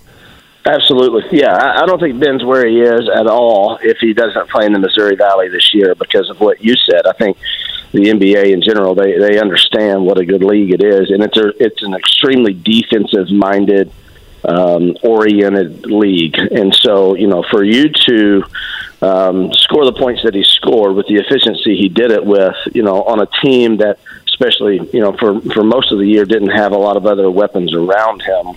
Um, you know that that is that's kind of instant credibility for Ben, and if he could do it in that league uh, against those players and and against those coaches, um, then you know then that's that's a significant accomplishment. Again, Casey Alexander is with us, the head coach of the Belmont Bruins. You heard that beautiful fight song out of Mark Dykton to lead off the segment here. The head coach of Ben Sheppard uh, is with us here on the Payless Liquors hotline. Coach, I, am not sure if Rick Carlisle or Kevin Pritchard you know, called you directly, but if they did, or when NBA teams called you and said, tell us about Ben Sheppard, your elevator pitch to them was what? uh, we heard from everybody at one time or another. So, um, uh, elevator pitch was was simple. You know, I mean, it's up to them to decide if he can play the game at that level and be an impact player. Uh, and, and if they like that, then they're going to love Ben. You know, because of what I've already mentioned. He's just he's just that guy. And I, I think you know he's not. I wouldn't say he's elite at everything. I mean, I think that would be embellishing just a little bit, but he has no holes. Uh, he's a very versatile player on both ends of the floor. Uh, he's far more than a shooter on offense. He can make plays. He's really, really quick twitch and can get the ball to the rim. He's a he's an above average passer, so he can play in any system offensively. Uh, and then defensively, I, I don't think he's going to have any problem. I think he'll be a guy that they can put on good point guards. I think he'll be a guy that can guard two guards. Um, he's really, really good on the ball. So it's it's a it's a pretty low risk. Uh, once you get past the fact that he's not um, you know, a, a lottery name, lottery pick name that comes from a blue blood, and um, then you see all the things that Ben can do. Coach, I don't know how much this is a product of your system. I, am sure a bulk of it is, but I feel like when I watch the little bit that I watched of Ben, and certainly when you watch his highlights and watch you guys operate offensively, I feel like that dude is always moving. Like he is a little bit of an energizer bunny off the ball, and you know you guys are running him across you know tons of screens, and and offensively it seems like he is always moving. Is that more you think product of your system, or is that just kind of how he he's wired? Definitely our system, but it's also how he's wired, uh, and and I think it's a really good reason why. Um, why he understands the the game the way that he does. I mean, really high basketball IQ, uh, plays really well off of others offensively as far as cutting and moving and making himself available. Um, you know, in that versatility that I spoke of. I mean, we you know we could get him we could get him shots off pin downs. He, we used him in ball screens. Uh, we played him at point guard plenty. Uh, you know, and so he that's really where his game took off this year. Um, when we talked about him being the guy earlier in the segment um, you know, he, he was just relied upon to do a whole lot more on the offensive end, uh, really of every kind of variety. Coach, can you give me a story of, you know, when you're around a guy a lot, whether it be practices, whether it be at a game, whether it be a time where you went in to talk to your team at halftime and didn't know quite what to say, and all of a sudden you look down and, you know, Ben Sheppard speaks up, whatever it might be. But can you give me, if there is one that jumps out to you, just a story or a moment where you thought to yourself, this guy is different and this is why he's different. This is this is the kind of guy that I want to coach because of what just took place. Is there anything that yeah. jumps out? Well, that was a four-year run with Ben. I mean, literally, I've never seen Ben have a bad day. Uh, I'm sure he's had bad days, but he doesn't wear it on his sleeve. He smiles all the time. He's just a happy guy, uh, really well grounded. But if you're that one moment you're talking about, he had 41 in a game his junior year. We won the game in overtime. He makes a three to send it into overtime at the buzzer, basically, um, and I, and it, with the 41 points. And I, I didn't realize until after the game that I had never taken him out. So, which is very unusual for us. We play with a lot of pace, and so it's very hard to play significant minutes for us. And you know, he played 45 minutes, and and and and, and the reason why that's so interesting is he just he, he's one of those guys. You, you mentioned Ener- Energizer Bunny just a minute ago. I mean, he just he doesn't he doesn't seem to get tired. Uh, he never missed a practice or a game because of an injury, um, and he's just really really gifted and blessed with a body that can play heavy minutes and at a high speed and and without losing any efficiency. Were you surprised when? I mean, I, I'm assuming you probably knew. Maybe you were there when he got the phone call or whatever else. But if I'd have told you right before the draft he's going to go 26th in the draft, would that have surprised you? No, not at all. Uh, I mean, it would have surprised me a month ago. Um, but by draft night, we were going we were going to be disappointed if he didn't uh, if he wasn't a first round pick. We just gotten enough feedback, and you you never how, know how things will go on draft night with trades and everything else. But um, but he had been promised a first round pick by somebody, uh, and, and it wasn't the Pacers. Uh, so if the Pacers didn't take him, he was going to be taken. Um, not too long after that. Now, who was it? One of the other teams. The other teams made that. Fair enough. All right, Casey. Last one from me. Obviously, Belmont. We talked about Dylan Windler. Kind of open up the the segment. I know Sam Orme is, is down there as well from Carmel. I think at Lipscomb you guys had some state of Indiana guys as well. Um, what is it about? Uh, you're certainly driving distance. It's not too bad at all, and who, who wouldn't want to play in Nashville, frankly? Uh, but what is it about maybe Central Indiana or this state that that you and your coaching career have kind of tried to dip into this pool of, uh, of various prospects up here? Well, w- one thing is there are various prospects up there, and so you go where the players are. Uh, but the other thing is, you know, clearly we all know um, how important basketball is in the state of Indiana, and, and there are tremendous coaches in the state of Indiana, and uh, and just our style of play. I mean, we we want guys that understand the game and can play together and have really really good skills. We'll we'll probably favor skills more than talent, more than most teams will, and and that's a lot of what Indiana is. So we've had we have had a number of guys um, from Indiana over the years, and really even in the Midwest. Um, you know, and, and now that we're in the Missouri Valley, that'll that'll be an important region for us. Coach, before we let you go, I also wanted to ask, and certainly I don't want to put you in a position where you're like recruiting for another school, so don't take it that way. But um, you know, Indiana State, I thought had a good year, considering they also, you know, new coach and Josh Schertz. He's in, he finished his second year, I think it was at ISU. Um, just your overall impressions uh, of what Indiana State was able to do in the MoVal, and as you also yourself are getting footing within the league itself, just the way that Indiana State is coached.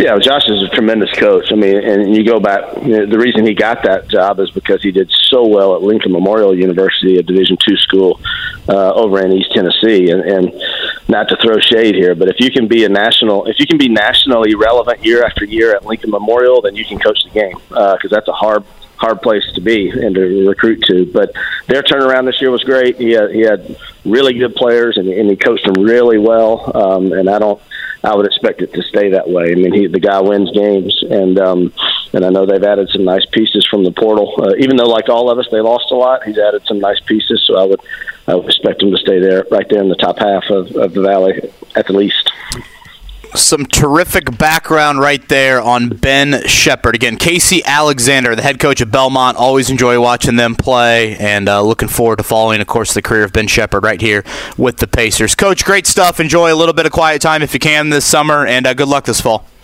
I appreciate you guys. Thank you. See you soon. Casey Alexander right there on the Payless Liquors hotline. Jake, I'll go back to one of the first comments he made.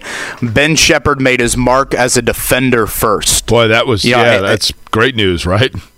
you know, I, I, said to you Friday, probably one of the first things I said to you Friday about Ben Sheppard, you know, when you have a mid major guy drafted in round one, he's a scorer, and I guess don't even throw the round one label on him. When you have a mid major guy that's a great scorer, you often think, or at least I do, that guy can't guard anybody because why would he be at that level? But he really kind of blossomed into a little bit more of the score. He averaged just two points per game his first year at Belmont. Um, so I do think this is a guy that can do a little bit more than just fill it up, which obviously 41 in a game his junior year, 35 and 33 as a senior. Um, sounds like a really, really kind of solid piece. A little bit of a Nembhard, maybe a better shooter there there. Uh, Matt tweeted this at me. Uh, that is Chris Duarte's replacement. Jake, it's hard not to say yes. That is Chris Duarte's replacement, even though Duarte is still on the roster. That's a really fair assessment, uh, and again, I, I, don't know why or how it came to be, but Duarte just seems to have fallen out of favor. Is unfair because that's to make it sound like they don't like him as a guy or whatever it may be, but just you just forget about him, Kevin. I, I, terrible to say, but all of a sudden it's like, oh yeah, we, I forgot Duarte's still here, and I think and, and there was Yeah, and kind of going off that, Jake. So, sorry to interrupt. There was something that Casey Alexander also said that is the opposite of Chris Duarte in the NBA. Ben Sheppard never missed a game, never missed a practice at Belmont. Availability has been an issue for Duarte here in his couple of NBA seasons, and that's just the unfortunate nature of his professional career so far. In terms of the money that the Pacers have to spend and who they might be looking uh, you know, the, the last roster spot, what they might do. Are there trades still in the forecast? Tony East will join us next. We will get into exactly that. You're listening to a Tuesday edition here. Good morning to you. Kevin and Query, 93.5, 107.5 The Fan. Whether it's audiobooks or all-time greatest hits, long live listening to your favorites. Learn more about Kisqali Ribociclib 200 milligrams at kisqali.com and talk to your doctor to see if Kisqali is right for you. Whether it's audiobooks or all-time greatest hits, long live listening to your favorites. Learn more about Kisqali Ribociclib 200 milligrams at kisqali.com and talk to your doctor to see if Kisqali is right for you. Thank you to Casey Alexander. That is the Belmont head coach. Podcast will be up. Really enjoyed getting some insight into Ben Sheppard there. We will do the same thing with Jarace Walker coming up in the 9 o'clock hour. That'll be around 9:30. Kellen Sampson, the son of Kelvin Sampson, uh, who's on the staff with Houston, is going to join us to talk about Jarace Walker from a collegiate standpoint. After we got a little bit of high school insight into Walker yesterday with Brian Nash from the IMG Academy. Uh, do we have Tony East on the line? We've got him. Tony East joins us now, locked on Pacers. Covers the Pacers for SI, and he's been a busy man, of course, over the last handful of days. Tony, good morning. What is this order of guests? I'm sandwiched between quite the people this morning. Well, That's, I mean, some some could say the middle of the sandwich is the best there, Tony. That's right. You're the meat of the matter, Tony. Um, speaking of the speaking of the meat of the matter, uh, let's get to this question right away because we've talked about Jarace Walker and Ben Sheppard. There's still a roster spot for the Pacers, and you know, Oshae Brissett's out there. I I don't know that necessarily that that's like the first call that they make, but in what areas do you believe that they are exploring in terms of how where they may go now? Yeah, it still has to be forwards to me. I mean, yeah, they drafted Jarace, and he certainly will have some sort of role coming for him. You know, we've seen since Rick Carlisle took over, his lottery picks play somewhere close to 28 minutes per game. So something like that for Jarace Walker makes sense to me. Uh, but the rest of their forwards are, you know, Aaron Nesmith and Jordan Nwora, and that's kind of it. So I still kind of think they need a lot more there. You know, the Chad Buchanan did say they pursued some of that high quality wing talent, but weren't able to find a deal around the draft. So it would not surprise me if that's where they were looking in free agency. And yeah, they only have one roster spot. So if you are Oshae Brissett, George Taylor, James Johnson, you're kind of thinking maybe a trade's going to be needed by the Pacers to open up a spot if you want to come back because if they go after that wing, that's their whole team. So I still think they're going to be going after players like that in free agency. They still need depth at the forward spots. We'll see if it involves any of their own guys or not. Okay, Tony, let, us actually throw some names out there. I know it's not maybe the favorite thing that you like to do, but that's the reality of kind of where the Pacers are at right now with over 30 million in cap space available heading into this weekend. Um, stop me when you hear or don't hear names that you think should be on a realistic free agent list. Harrison Barnes, Trey Lyles, Jerami. Grant. You've uh, already, Dorian you've already hit one of the the most realistic ones to be in Harrison Barnes. I mean, okay. the Kings didn't the Kings draft night, they cleared that cap space in that in that draft night trade, and you know you don't do that unless you have pretty big plans with that space. To me, at least, and uh, Barnes is a free agent. Perhaps they just bring him back, but it seems like he's somebody that they are potentially willing to let go to use their space on somebody else. And the thing about him is, you know, he isn't he isn't the biggest ceiling raiser ever, but his fit with the Pacers would be great. He could play the three or the four. He played for Carlisle for years in Dallas, and um, the, the, they have a pretty good relationship. And Tyrese Haliburton talked about Barnes being a good influence for him early in his career in Sacramento. Like his connections to key Pacers figures is it runs deep. He, he he plays the both of the could play both of the positions the Pacers need depth at. He isn't like the most amazing player, but he, he could do stuff on both ends of the floor. I think he'd be a pretty dang good fit for what this team needs. Obviously, Trey Lyles as an indie kid would be great, and Jerami Grant I think probably the dream for the Pacers. They're going to need Damian Lillard to be to be calling some shots really quickly if they want to have a shot at that one because I mean he's a wonderful player on both ends of the floor, but in terms of within their budget, realistic targets, Harrison Barnes seems like he could be a pretty good fit for this team. Okay, and then I think your latest Locked On Pacers podcast covers this topic, so encourage people to check that out. Tony on the Tyrese Haliburton contract extension that is expected to come, I believe, very soon here. Tony, uh, could you fill us in on exactly how much debate there will be with this extension? I, I feel like there's not a lot of back and forth. It seems rather obvious for both parties.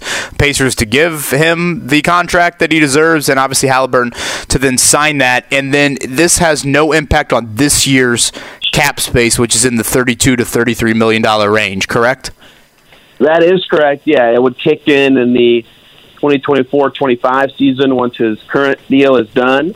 And I think this is the biggest and most important part of their summer by a mile. I mean, if you can lock up a player of that caliber at age 23, or so, I mean, if they lock him up on a five-year extension on top of next season, like he'd be under contract through 2029. I mean, that's just unbelievable in the NBA to have a player for that long. Like that is the top and most important thing for the Pacers this summer. And if they can pull it off or get it done as quickly as possible, that would be huge for them. You know, we could find out as soon as June 30th uh, that, that when the free agency period opens and yeah, there's the moratorium, so it wouldn't be official. It'd just be those little news leaks we get. But I mean, if they can get it done as soon as possible, and so I'm sure they've you know had those conversations started that would be significant for them. And yeah, up to five years, it's hard to guess exactly what the salary cap number would be next year, and that was what influences what the the money would be. But it, it, it's going to be over to, potentially over two hundred million dollars in that span. But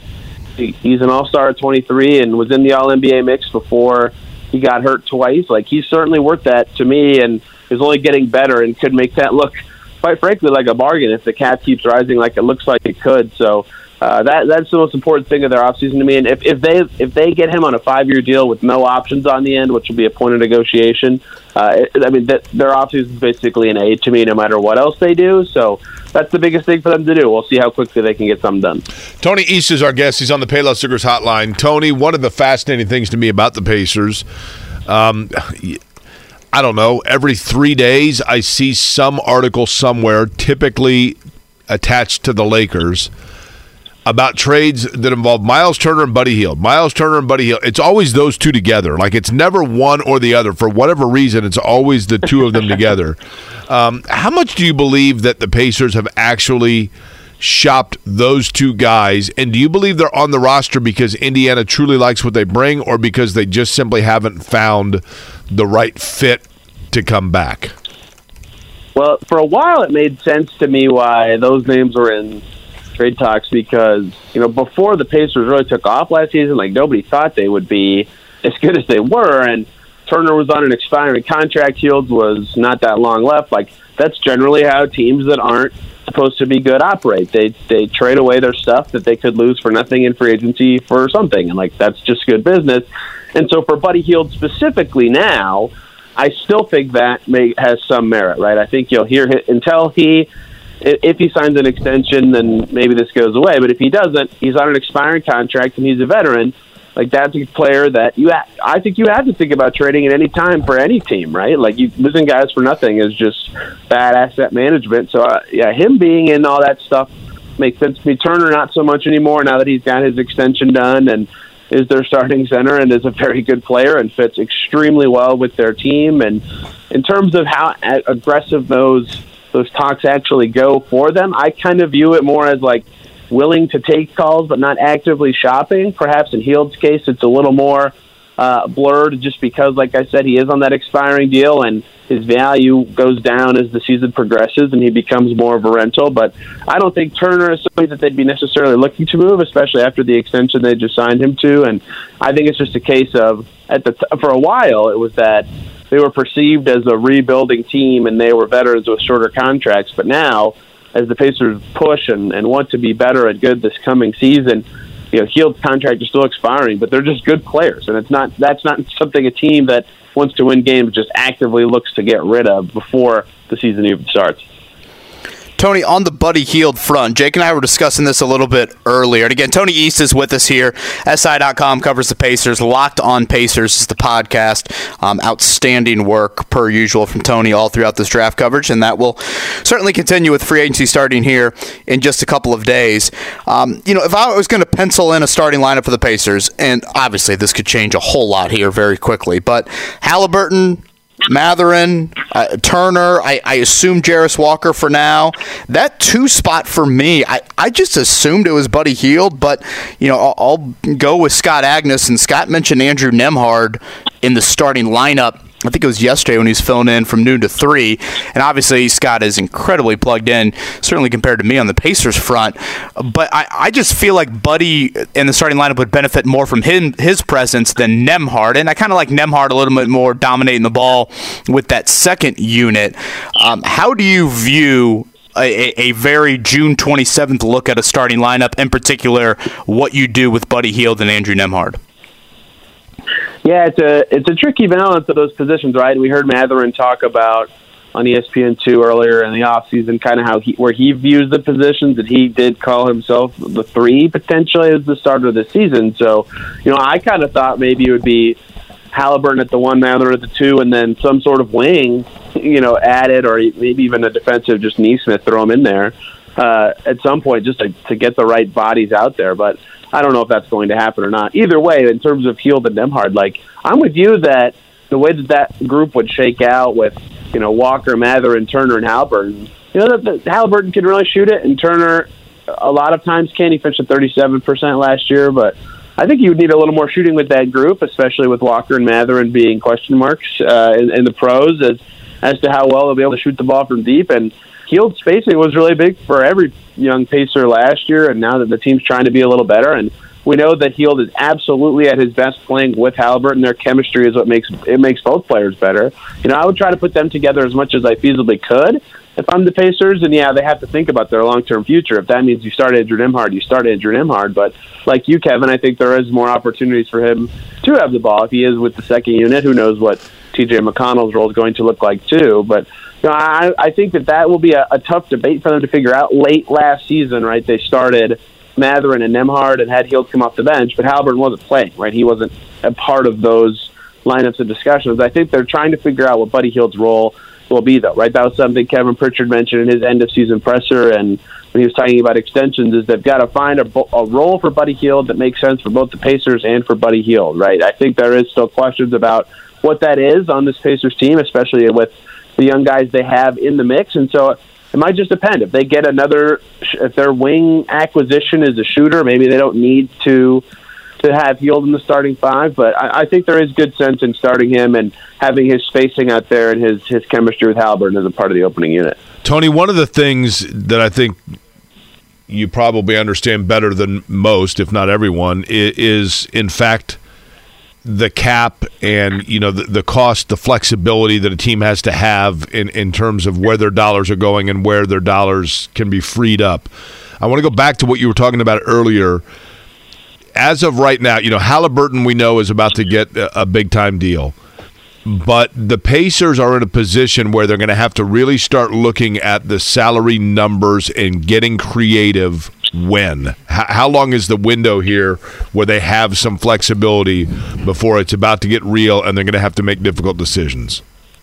Yeah, a year and maybe two, you know, because Haliburton's extension wouldn't kick in until the season after this one. And as it stands, they only have one player making over 20 million, which for a team that wants to be good is like unheard of, right, in the NBA, that with how quickly salaries are jumping. Like the lowest max tier now starts at like $34 million, right? Like salaries are climbing fast in the league.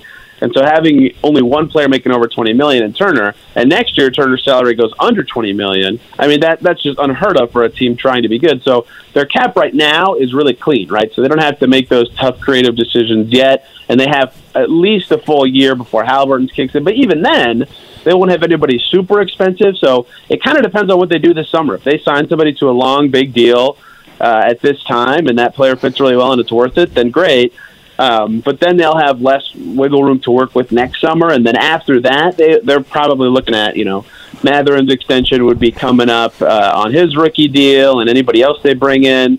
certainly they'd have to continue to sign. If they if they signed them, they they would presume they're a good fit. So I'd say about a two year window now to kind of figure out what makes sense to have what salary slots where, which is a, still a pretty long time to, to sort things out, especially if they have Haliburton for you know five or six years locked up. But it, it I, I've kind of said that this summer they'll have to start thinking about those long term ramifications, but really they don't have to be mega creative or really squeezing every dollar out of, out of the, the cap until maybe 2024 2025.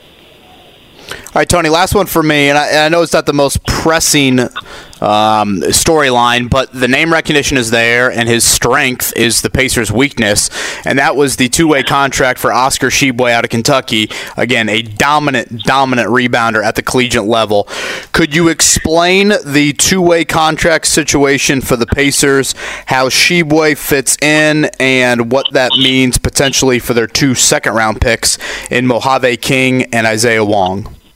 Yeah, two way deal, so he can split time between the Pacers and the uh, whatever their location is, Mad Ants this coming season. They're not playing in Fort Wayne, but they're not in Noblesville yet. Um, so they're G League affiliate team. And so uh, that that's kind of perfect for him, right? The rebounding is obviously incredible. 15 per game as a junior. It's just a ridiculous number to see.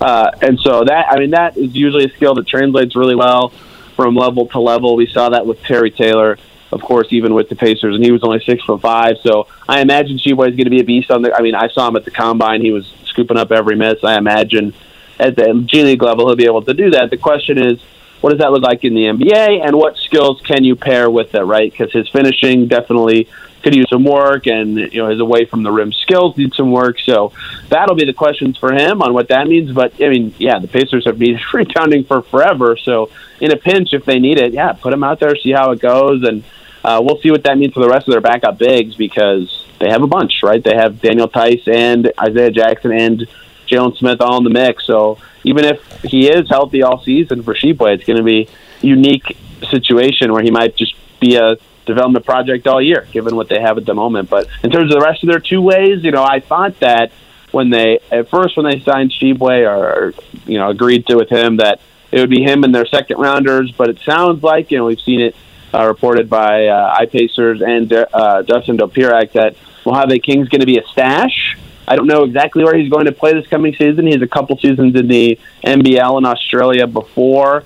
Um, those I don't know how well those went for him, so who knows what he'll actually end up playing this year. But uh, it sounds like he'll be a stash and won't be with the Pacers. Isaiah Wong and Kendall Brown would be my predictions for the other two Pacers two way slots. Kendall Brown they picked 48th last year.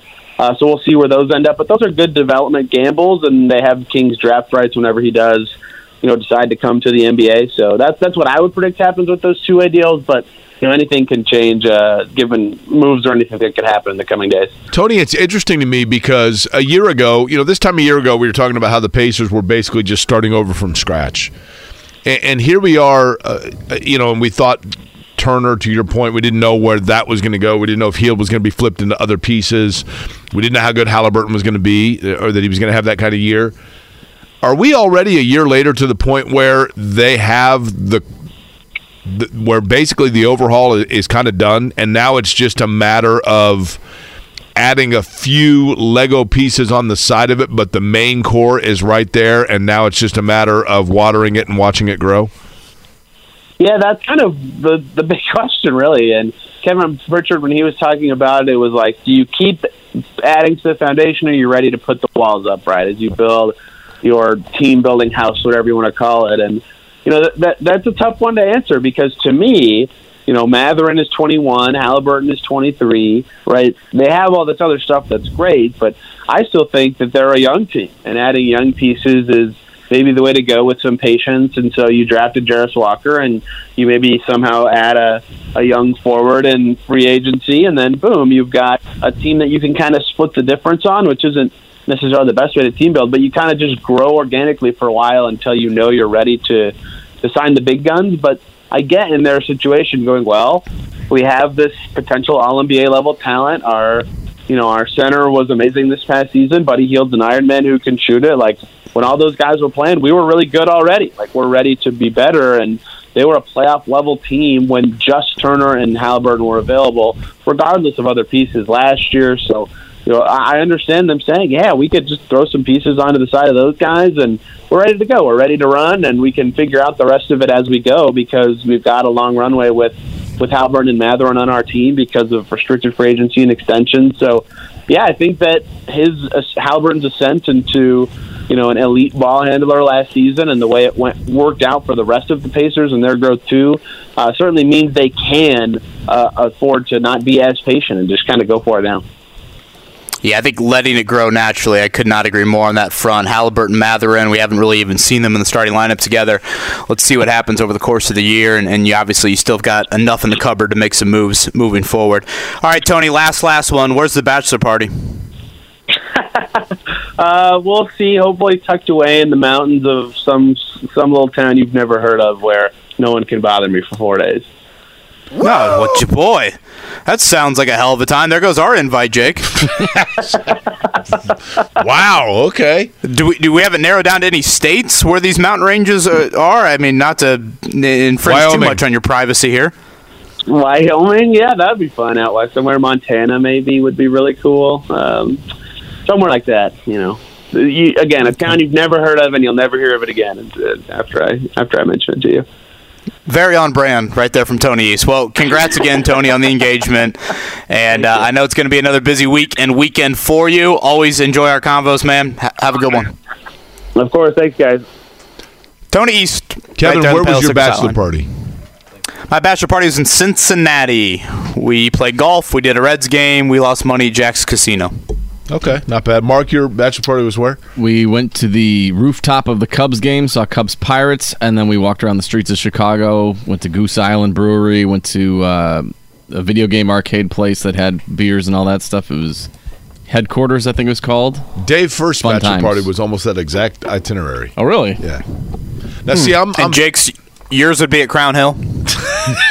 Everybody gather around for a séance. Is that is that because I like Crown Hill or because I'll be dead? Which one are we going with here? All um, right, before we take the tour, everyone drink this before we go into the cemetery. now, uh, here's the thing: at 50, like what would a bachelor party consist of? No, oh, you can. Hey, you can turn back the clock if you want to. I mean, I don't have any any say in it, right? It would be whoever the best man is. Take a couple of Tylenol PMs and see who stays awake the longest. All right, Byron, start planning it. Here we go. Here. I'm just saying, right? It'd be by committee, probably. We'll see. All right, we'll see. nine o'clock hours coming up. Kellen Sampson is going to join us around nine thirty. That would be the son of Kelvin on the staff at Houston to talk more Jarace Walker. We'll sneak in a pop quiz to close out the show. Maybe a little Colts conversation on the other side. Haven't done that a whole lot today with the training camp schedule being announced later today. We'll do a little Colts content on the other side. Kevin Aquari right here on a Tuesday, nine o'clock hour. Inside. Whether it's audiobooks or all-time greatest hits, long live listening to your favorites. Learn more about Kisqali Ribociclib 200 milligrams at kisqali.com and talk to your doctor to see if Kisqali is right for you. The drivehubler.com studio on Monument Circle. Kevin Aquari here, 93.5, 107.5, The Fan. Colts uh, I almost said spring training. Training camp getting set to get underway. Kevin, we anticipate, uh, you said probably late afternoon, early evening is when kind of the schedule will all be released? Yeah, I want to say there's an announcement at Grand Park coming up around 5 today. Um, yeah, I don't know why we need the whole big announcement on it. Let's just let's just get the schedule, let people plan. Do you not realize how things work in there. the NFL? I know, I know. Is this going to be uh, like a regular season schedule release where they're like, and on August 16th, we're practicing at 7 p.m., and on August 17th, we're practicing right, at Ab- 7 p.m. That's right. Abby's hat pick. Who can predict the 16 straight camp practice times for the Colts at Grand Park here? Head to Jim Irsay's Twitter. Uh, yeah, Mark, yeah, it is probably going to be something along those lines. Obviously, a big storyline, I assume, around Grand Park, and we'll see how things play out, will be the Jonathan Taylor contract situation. I know we've talked about it a little bit, but it kind of struck me the other day when you look at running back money in the NFL, there is a clear attribute you have to have as a running back to be the highest paid. Jake, what do you think that attribute is? If you want to be one of the one or two highest paid running backs in the NFL, what is the attribute that you need to have with your game? Ability to catch the football. Mark, can we ding it? Sure, we'll ding it. No Mayo plop there from Jake Query. Uh, you got to play on third down. You got to catch the football. You know, it's. I don't know. Maybe most fans would realize that, and and maybe it's just you know this is how the NFL operates in 2023. Um, but if you look at the running back contracts in the NFL, I think Derrick Henry slots in at third with 12. I want to say it's 12 and a half million annually two running backs in the NFL, so the top two guys make 15 million or more mm-hmm. annually. Those two names would be Alvin Kamara and Christian McCaffrey. They are pretty much hybrid wide receivers at this point in their careers and, and have been. They've been great third down, catch the football guys, super dynamic in that role. Jake, looking at that, and Jonathan Taylor's usage, it, it's not like he can't play on third down. I think there have been moments where, honestly, he's been a bit of a liability on third down from a pass protection standpoint. Uh, he's also made some big plays in, in the passing game. I don't ignore, ignore that. But given that, Kamara north of 15, McCaffrey north of 15 million a year. Then it drops to Derrick Henry at 12.5 million. Do we need to be looking a little bit more at the Derrick Henry price range when we talk about a Jonathan Taylor contract, or is he going to sniff the third down guys, if you will, with Kamara and McCaffrey? I just think Kevin. I'm the wrong guy to ask. I'll tell you why. There were not a lot of things. I, I Bill Polian I hate to always go back to something of like 20 years ago, but it is the blueprint in this town of the building of a long term sustained winner, right? He didn't believe in overpaying for running backs, and, that's one area. There were areas where I philosophically disagreed with Bill and that was not one of them. Um, I just, Kevin, I don't believe. I think Jonathan Taylor's a wonderful player. I, I, think he's a tremendous player. He seemingly is a really nice guy, and I would simply call him in and go, you know what? It's to me, running back is not about paying for what you're getting. It's about what you would have to pay for the replacement. And if you are getting a replacement in today's NFL that is giving you 70% the production of what you had the previous uh, of what you're weighing against, but it comes at 10% the price, then I'm going with that every single time. So I, I don't know that I would even look at. To me, the, the, the value of Jonathan Taylor to me, I hate to say and cop out that it's irrelevant, uh, but it, but to me it's irrelevant because I wouldn't pay it. Period. Yeah, and I don't. I think you and I side on the, and I certainly side on the. You don't draft a running back till day three, but uh, you know we have to live in reality here, Jake. Jonathan Taylor's on the football team, and they have a decision to make with Taylor. So you, you obviously have to acknowledge that. And, and again, I, I think the Colts will pay him. Um, do you think, and again, I, I, guess I'm asking you to put the Chris Ballard hat on, not the Jake Query hat, not the Kevin Bowen hat when you look at those numbers, okay, third down, he doesn't have a huge presence. Would it scare you at all that you're talking about a guy that in three years at Wisconsin carried the football 926 yeah, I, no, times? I think absolutely. And he has not shown that there is. You ever you ever go out? You ever done the penny test on your tires? Um, I have not, but walk me through it again. So you go I've out to your tire if, if you're like wondering if your tires are too old, and you take a penny and you put it in the tread of the tire, and if you can see like you're supposed to, if you can see the top half of who's on the penny? Is it Lincoln? Abraham on, Lincoln. Lincoln's on the penny. Yeah, come on. You can see the top half come of. On. I mean, it's been a while since I looked at my penny. Uh, if you can see the top half of, of Lincoln's head, then then that means that you need new tires because the tread has gotten too low. IndyCar should make that a rule during pit stops. Take out your pennies. See see how your tires are doing. Um, Santino Ferrucci, the head's showing. the but with Jonathan Taylor, it, to his credit, that you have the penny has been swallowed every time because he has shown no signs of the tread wearing down. But eventually he's going to, Kevin, and when that happens, kind of like Derrick Henry. I mean, Derrick Henry has had obviously he's been dinged up over the course of his career, but now all of a sudden, from a health standpoint, like with Derrick Henry, it happened almost overnight where like now his reliability is you just never know because he's got a lot of mileage on those on those tires and so too does Jonathan Taylor and and he has been unbelievably reliable for the most part in terms of his style of play I mean like his speed has not dropped his agility yeah, father has not time dropped. has not been seen correct but it's going to happen and when it does you, you have to weigh that in you have to right you know, Henry was so, so durable throughout his entire NFL career. And then, you know, he suffers that foot injury at, at Lucas Oil, uh, not this past season, the year before that. That's when he was sidelined for half the season. He did come back last year and played, I think, close to every game for the Titans.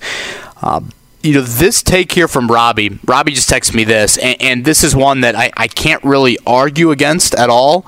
And it's probably why I will sit here whenever that Taylor extension happens and say, all right, a little bit shrug of the shoulders, but what else were you going to do?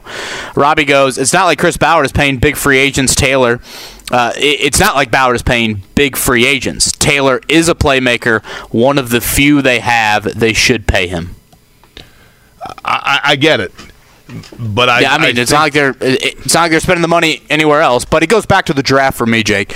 You know, if you take a dude in the second round and he has the type of three year run that Jonathan Taylor has had so far, there should be no debate on what type of money you spend or giving him a second contract. But because this guy pay, plays running back, there is that question. Like, if you draft dudes in the second round, they should be on the side of Lucas Oil Stadium for seven to ten years. That should be the goal. Whereas with Taylor and with running backs in general, the debate comes okay, three, four years, and then we'll find a new one and we'll run him into the ground after three or four years. I, Kevin, I go back to I want to be emphatically clear here. Jonathan Taylor and the time that he has been a Colt has been nothing but a wonderful player with tremendous highlights. He can he is a weapon. There is no doubt he is a weapon. I mean, you look at the Patriots game.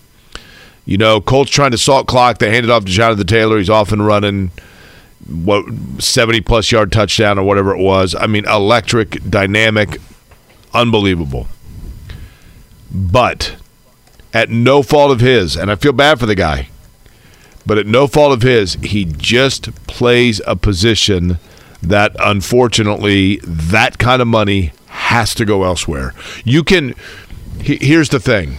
But does Ballard spend it elsewhere? Like, uh, I, I, mean, that's a fair question. It's not like you're paying a quarterback anytime soon. It's not like you're paying a left tackle anytime soon. It's not like you're paying a pass rusher anytime soon. That I think is the argument, and, and I know it's not like the greatest argument in the world to re-sign Taylor, but it is something you have to acknowledge given Ballard's history.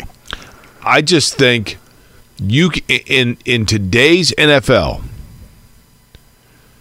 you can win with an average running back so long as you have solid pieces elsewhere.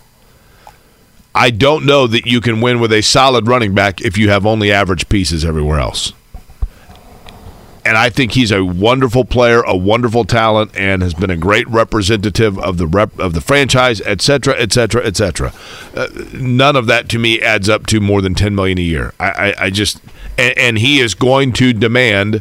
I'm not saying he himself, but I mean the market is going to say. But then again, Kevin, we could sit here and say the market dictates that he's going to get 14 to 16 a year, but is it?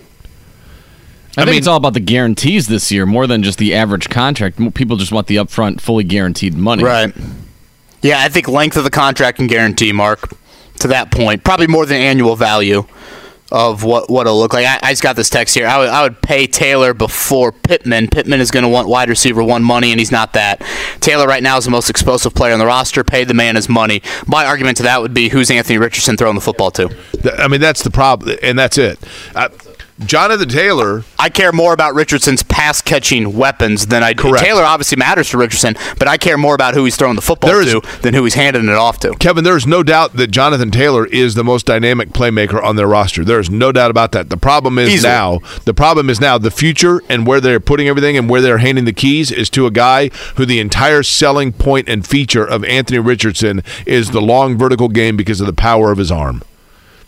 And so based on that, that doesn't do you any good to have him sitting there turning around and handing it off on the regular. You you have to air it out because that's that is football in 2023. I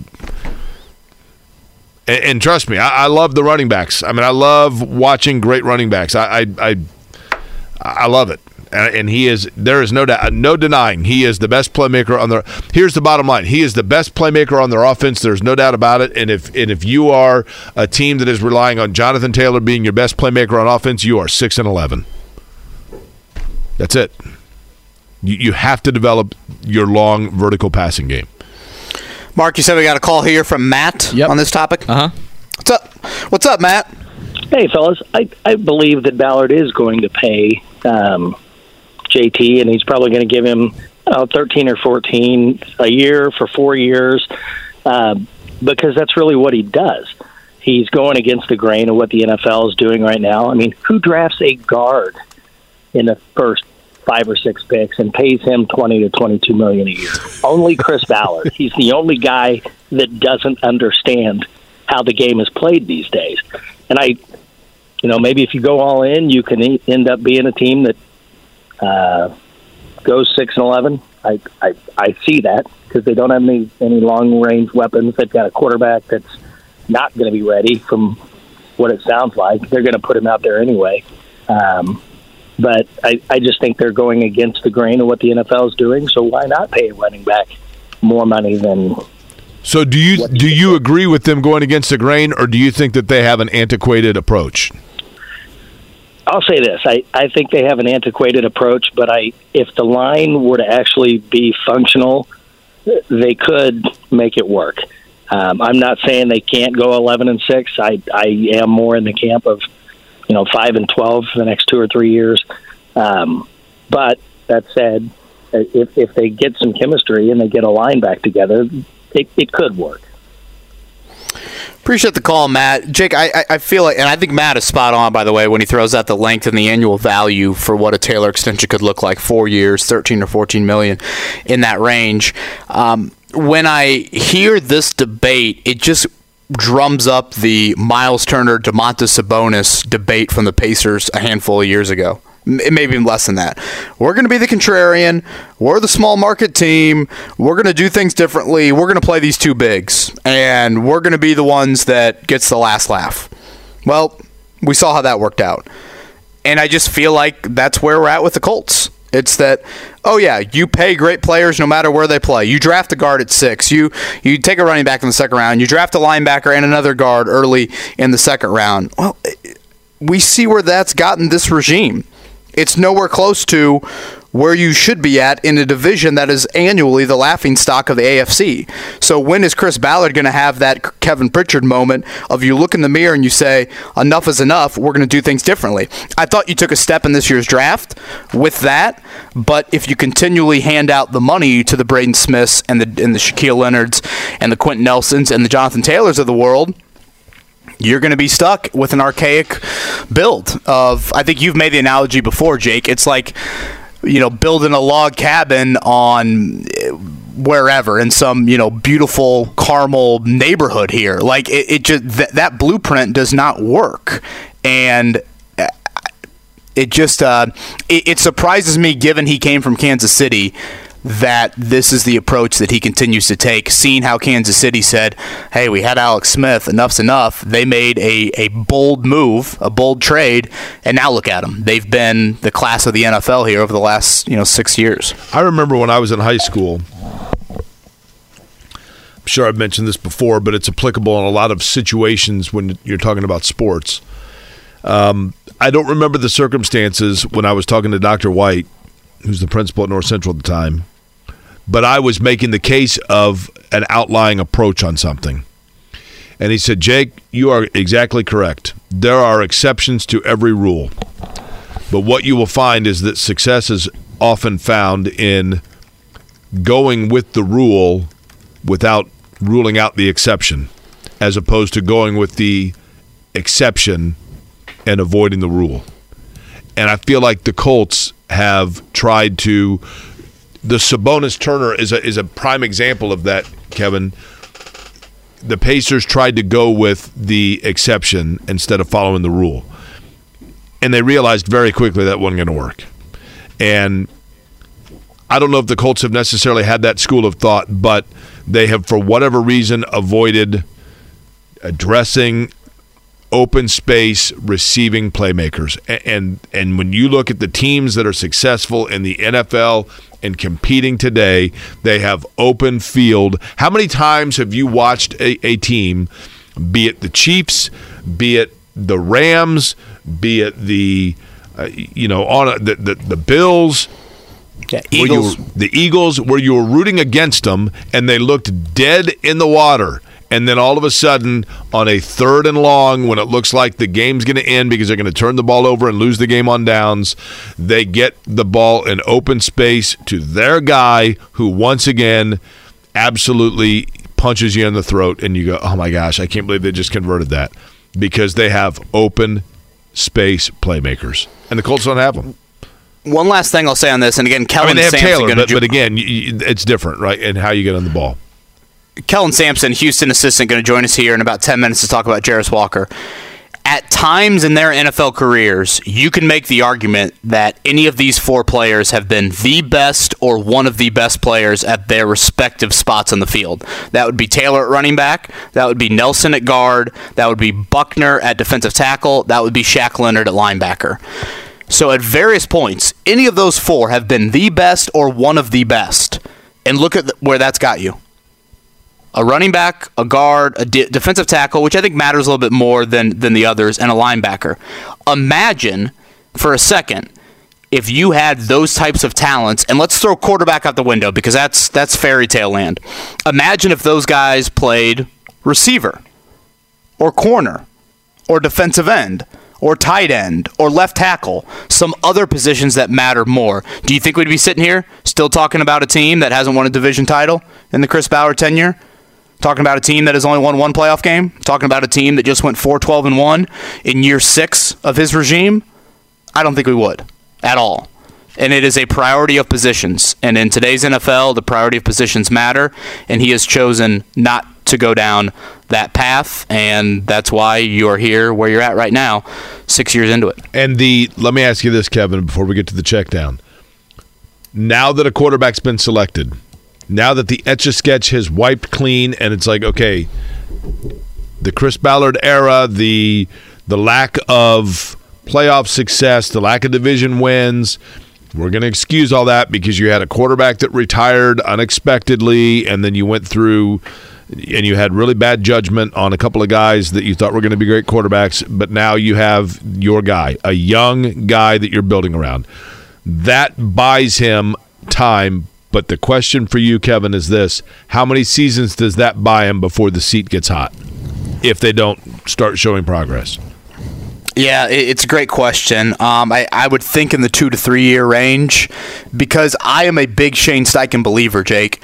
And I think it'd be such a disservice as a franchise to all of a sudden you fire Ballard, the new GM comes in and says, Shane Steichen? That's not my guy. I want my fingerprints all over this. That is the difficulty you get to when you fire a head coach but don't fire the GM because you get to this awkward point a lot of times in regimes where, wait, now we're firing the GM and we already have the head coach in place, but the new GM comes into play and he wants to be the one that hires his head coach. Things can get awkward real quick. Jim Irsay is banking on, obviously, Chris Ballard getting a second chance here and him and Shane Steichen and that marriage working. So I think you do need to give it a couple of years, but I probably say that more than anything of a little bit of fear factor in if and when you do fire Ballard, all of a sudden Shane Steichen sitting there as a bit of a lame duck. And that's a huge disservice to Anthony Richardson if you continue down this hypothetical. Uh, Kellen Sampson going to join us about seven minutes from now. Talk about Jarace Walker and what he did for him at Houston. But before that, time for a morning check down. The Morning Checkdown. On on 93.5 and 107.5 The Fan. Uh, Major League Baseball last night, it was the Orioles, cute fella, over the Reds 10 3. That's three straight losses now for the Reds. Drops them out of first in the NL Central because Brewers beat the Mets 2 1. They now have a half game advantage over Cincinnati in the division. Angels over the White Sox 2 1. It was Tigers over the Rangers 7 2. Mariners doubling up the Nationals 8 4. And the Braves 4 1 winners over Minnesota. Do you think there's a crazier college fan base across all sports than LSU? Nada. Nope. No mm-hmm. chance. Zero. I mean, they're nuts. they are exactly that. They are nuts. Their bats were nuts last night. 18 runs on 24 hits. That is correct here. 18 runs on 24 hits. is that Farmer Dan Mark? Farmer Fran, yeah. Farmer Fran. Uh, they win going away 18 to 4 last night for the national title. Seventh for LSU in their history of a baseball program. That breaks a tie with Texas for second on the all time list. We looked it up earlier. USC, number one on that list. Uh, but LSU, uh, they were just outright dominant last night. Florida did score two in the first, but LSU had six in the second, four in the fourth, and the onslaught was on from there. So Brian Kelly and his family partying hard last night to celebrate the Tigers.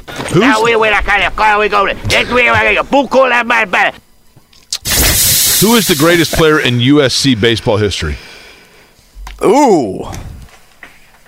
Gosh, I have no idea. Did, uh, why is Darryl Strawberry popping in my head? There's no way he went there. Mark McGwire went there, didn't he? Oh, did he really? I'm pretty sure Mark McGwire went there. Where did Darryl Strawberry go? Did he go to college? That's a good question too. Um, there's got to be a list somewhere of like major league players from USC. I'll have to look it up here. Find we out. just have Rachel and Annie, two of the little cousins, run in here. They like to jump off these platforms in here, Jake. It makes me nervous that I'm supervising them while now doing a radio show. That's kind of fun, right? I mean, how's that any different than when you're right here inside the studio? Here they right? are, Jake. They're going to jump off here, Rachel and Annie, right now. Go ahead, Rachel. Jump off. Whoa, that's a that. huge jump. We got a future gymnast right there. Annie, diehard Pacers fan uh, in Vegas. Okay, used to live here in Indy. Her family has league pass. They are big Pacers fans. She was nervous that T.J. McConnell would be traded. No, that, that is a three-year, uh, three or four. Annie, how old are you? Four years old, and she was worried about T.J. McConnell getting traded. You can let Annie know T.J. McConnell's not going anywhere, and when he's if he is traded, he's still going to come back and work in the front office one day. Randy Johnson, Spe- Tom Seaver, some USC, some USC names. Uh, Mark Prior, Barry Zito, Mark McGwire. Mm-hmm. Oh wow, so they got rich history, but they Who haven't won a title right since. Tom Seaver's it then. Yeah, I said Tom Seaver, yeah, that's, Randy that's Johnson. It. That's that's absolutely it. Uh, speaking of Vegas, the Aces of uh, Las Vegas WNBA beat the Fever last night, so I think that's two in a row. The Fever have lost since winning their first game out west, as they are on a four-game road swing. And last but not least, we'll get a training camp announcement from the Colts later today for a training camp schedule. Uh, we will do that. I think it's at five o'clock today, if I'm not mistaken. So certainly look for that information if you're headed to Grand Park later this summer to watch the Colts. Darryl Strawberry, by the way, played at Crenshaw High School in L.A. and then went straight to play professional baseball. Yeah, boy, I was great. way off, way off on that one. All right, I'm going to do some box jumps here during the break. Kellen Sampson oh, yeah. joins us on the other side to talk to Jarace Walker. Whether it's audiobooks or all-time greatest hits, long live listening to your favorites. Learn more about Kisqali Ribociclib 200 milligrams at kisqali.com and talk to your doctor to see if Kisqali is right for you. You're listening to Kevin and Query on 93.5 and 107.5. The Fan. All right, let's head to the Payless Liquors hotline. And yesterday we got kind of the high school background on Jarace Walker. Today we'll get a little bit more of the college insight. And he is an assistant coach for his father down at Houston. He is Kellen Sampson, and he joins us right now on the Payless Liquors hotline. Coach, good morning. Hey, good morning to you guys. Hope all is well up in Indianapolis. Coach, your first time seeing Jarace Walker, I'm going to guess the physical presence of him stood out. What do you recall about that first time you walked into a gym and saw him? Just how ridiculously confident he is. Um, you know, you're talking about a kid who, at, at age 14, left home Um, never went to a public high school. Never never went to um, you know uh, a school down the street when it came to high school. I mean, he he he literally is the is the byproduct of the European model, right? Is he went to uh, a club at age 14 and, and trained for four years at IMG. So the first time I saw him, because of the pandemic, was the summer before his senior year of high school, and and I just couldn't get over how confident and assured of himself he was. Um, just never seemed rattled and, and had just this awesome demeanor in, in everything he does.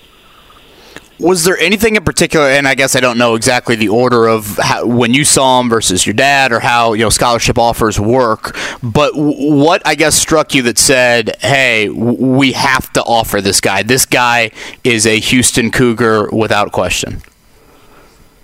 Yeah, uh, you said first. You look at his physical stature. I mean, he, uh, I mean, he looks like a, a, a guy that's a seven-year pro um, when he walks through the door. But uh, just he, he's blessed with an with an awesome basketball IQ, but an awesome basketball skill set. I mean, he's he's uh, you know six seven, two hundred and forty five pounds without ever lifting a weight. He's seven two and a half wingspan, and he's as easy he's as as much a candidate to not only snatch the rebound but also put it on the deck and then make the right play as he is uh, coming out of nowhere and blocking a shot. I mean, he's um, we've done a heck of a job finding uh, under the radar under the radar prospects and developing them into something. Jarace was not that. Jarace screamed at you that uh, he's going to spend nine months on campus, and if you don't screw him up, he's going to get taken uh, with the eighth pick in the draft. And fortunately, we did. Coach, one thing that is very obvious in watching Houston play, and it was true obviously at Indiana and at Oklahoma, in Kelvin Sampson's teams, and Washington State for that matter. Um, there's a it, it is a swarming level of defense and it is absolutely just like a dogfight. Anytime you you watch Houston play did Walker have to learn that or did he walk in from the get-go of because I think that it, it takes a special breed does it not coach to buy into being a nasty defensive based team? Because guys all want to score. Did he have to learn that? Yes. I mean I think that um, um, you know he, he, he there were things that came really natural to him. He's a natural rim protector. He's a naturally uh, uh, he's gifted with with natural anticipation skills for to be all of to be a terrific defender. Um, but to your point, n- nobody walks through the door ready to be a tough, gritty, relentless um, competitor on the defensive end. You have to you have to surrender to the process around here. But I'll give Jarace all the credit in the world. This is literally a kid who could have gone anywhere in America uh, to go to college. He chose Houston knowing that it was probably going to be hard. You know, we're not known for for easy practices. We're not known for uh, a carefree, come as you go existence here. Uh, and and it was certainly the case for Jarace. He, he chose difficult because he, he he knew in his people and his family knew it's what Jarace needed to accomplish his goals and dreams. And I remember talking to so many people in the in the draft processes. Uh, Jarace chose Houston, even though he knew um, that he was going to get pushed outside his comfort zones and comfort levels like no other. I, I can't think of a higher praise for that kid than, than that. What is outside his comfort zone? What areas did you notice him looking uncomfortable? You know, it's interesting is given how physical he, how, how physically imposing he is. Um, playing with great physicality didn't come natural to him. It's one of those deals is that he's always been so big. Uh, he spent most of his youth being.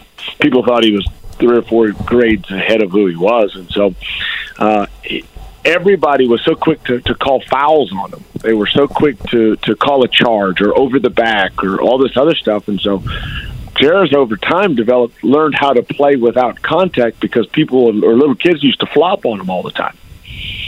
And so by the time we got him, or he got older in high school and we got him, he didn't have a great feel for how to play with great physicality, and he almost avoided contact too much um, as a byproduct of just being the biggest, strongest kid uh, his whole life. And so uh, we really had to work at um, getting him, getting an edge back with him. Um, but I'll give all the credit in the world to Jarace is that he's not too big or too uh, to try anything. He is unbelievably, ridiculously coachable. Um, we've never had a freshman here who was as in, who was as intelligent and asked as good of questions as he did uh, as a freshman. I mean, most freshmen you get, they're asking those brown nosing, kind of suck up questions just so that the coach thinks that they're really paying attention. Whereas Jarace asked the pertinent, deep, important questions that he knew he would be responsible for. Um, just just blown away at who Jarace is from the shoulders up. You know, it's interesting, Coach. Kellen Sampson from the University of Houston is our guest on the Payless Liquors Hotline. When you only have a guy, you know, it's not like you had him for four years, right? But even in that time frame, did you see growth out of him? And and there are some guys that want to grow, and other guys that don't realize that they're just doing it organically. Which did you see out of him, and what areas did under your watch you see him develop? Yeah, yeah. Look, we knew if it went well with Jarace that we were going to have him nine months, but even in his, Jarace unpacked his bags here. Um, I don't think he was. He never took the mindset, or he never took the approach that I'm out regardless. I'll be. It was always I'll be out if if that's what um, if that's what the obvious answer is to be. And I think that you know one of Jarace's greatest gifts is that he's ridiculously always in the moment with you. Uh, he's in the moment for every workout. He's in the moment for every practice. He's in the moment for every film session. And because of that, he gets better in such huge leaps and bounds. I mean, you're talking about a kid. I thought he got better every month he was with us. Um, he became a better shooter. Uh, he became uh, a more diverse offensive weapon. Uh, he be, he became a much better finisher and scorer inside five feet, which is where I didn't think he was terrific when he first got to us. But we we worked, we worked, we worked. But I, I think that Jarace learned to give uh, terrific multiple efforts on the defensive end, um, and really took to seeing that as. You know, I think he was always a good defender, uh, but every month Jarace became to understand the value of becoming a versatile defender not just a guy who gets steals or blocks, but a guy who can, you know, win first dribbles, take, you know, really be aggressive and challenge and win closeouts. And took a lot of pride in his defensive effort. I mean, against Auburn, uh, his second to last game with us. I mean, he had seven block shots and he raced um, numerous defensive mistakes uh, uh, along the way. So, um, you, you, I think it, with his basketball savvy as Pacer fans are, they're, they're going to fall in love with Jarace. Coach, I was hoping you could expand a little bit more on kind of that defensive nerd stuff. You know, this franchise has been, frankly, pretty horrid on defense over the last handful of years, and that's with an elite rim protector in Myles Turner, but so many breakdowns on the perimeter and just guys getting into the lane. You bring up that Auburn game, I think the Miami game as well. He had another really, you know, nice rebound block standpoint in the tournament. What made Jarace the type of defensive player that obviously the NBA clearly coveted in the pace Pacers desperately need? Well, first of all, it starts with his, his intelligence. Um, uh, bad defenders are dumb defenders, um, and and I think it starts there. Is you know, Jarace gets a lot of blocks, but he also doesn't get a lot of fouls because he doesn't needlessly go for shot fakes. Uh, he doesn't needlessly gamble his way out of position. He, he, he he's very calculated with um, who, what, when, and where he he he, he uh, challenges passing angles, passing lines.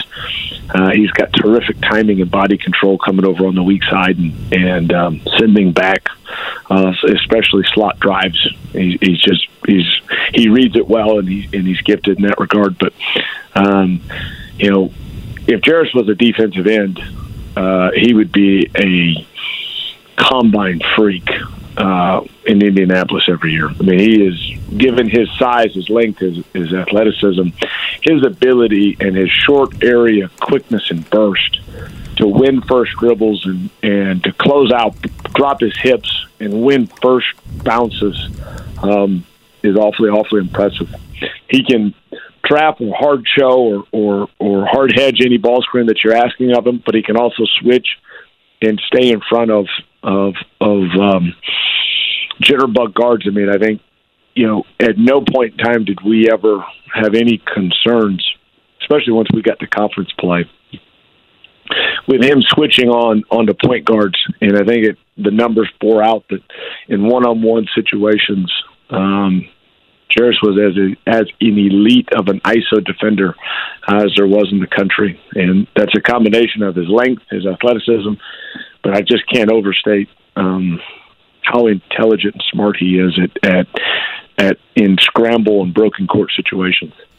Well, Coach, I appreciate the time this morning. Uh, just out of curiosity, like for Father's Day and, and, Christmas every year, do you just get your dad denim shirts? Is that how that works? like, like, is he like, well, wait a minute, you've given me forty of these, but I can always use a forty-first, right?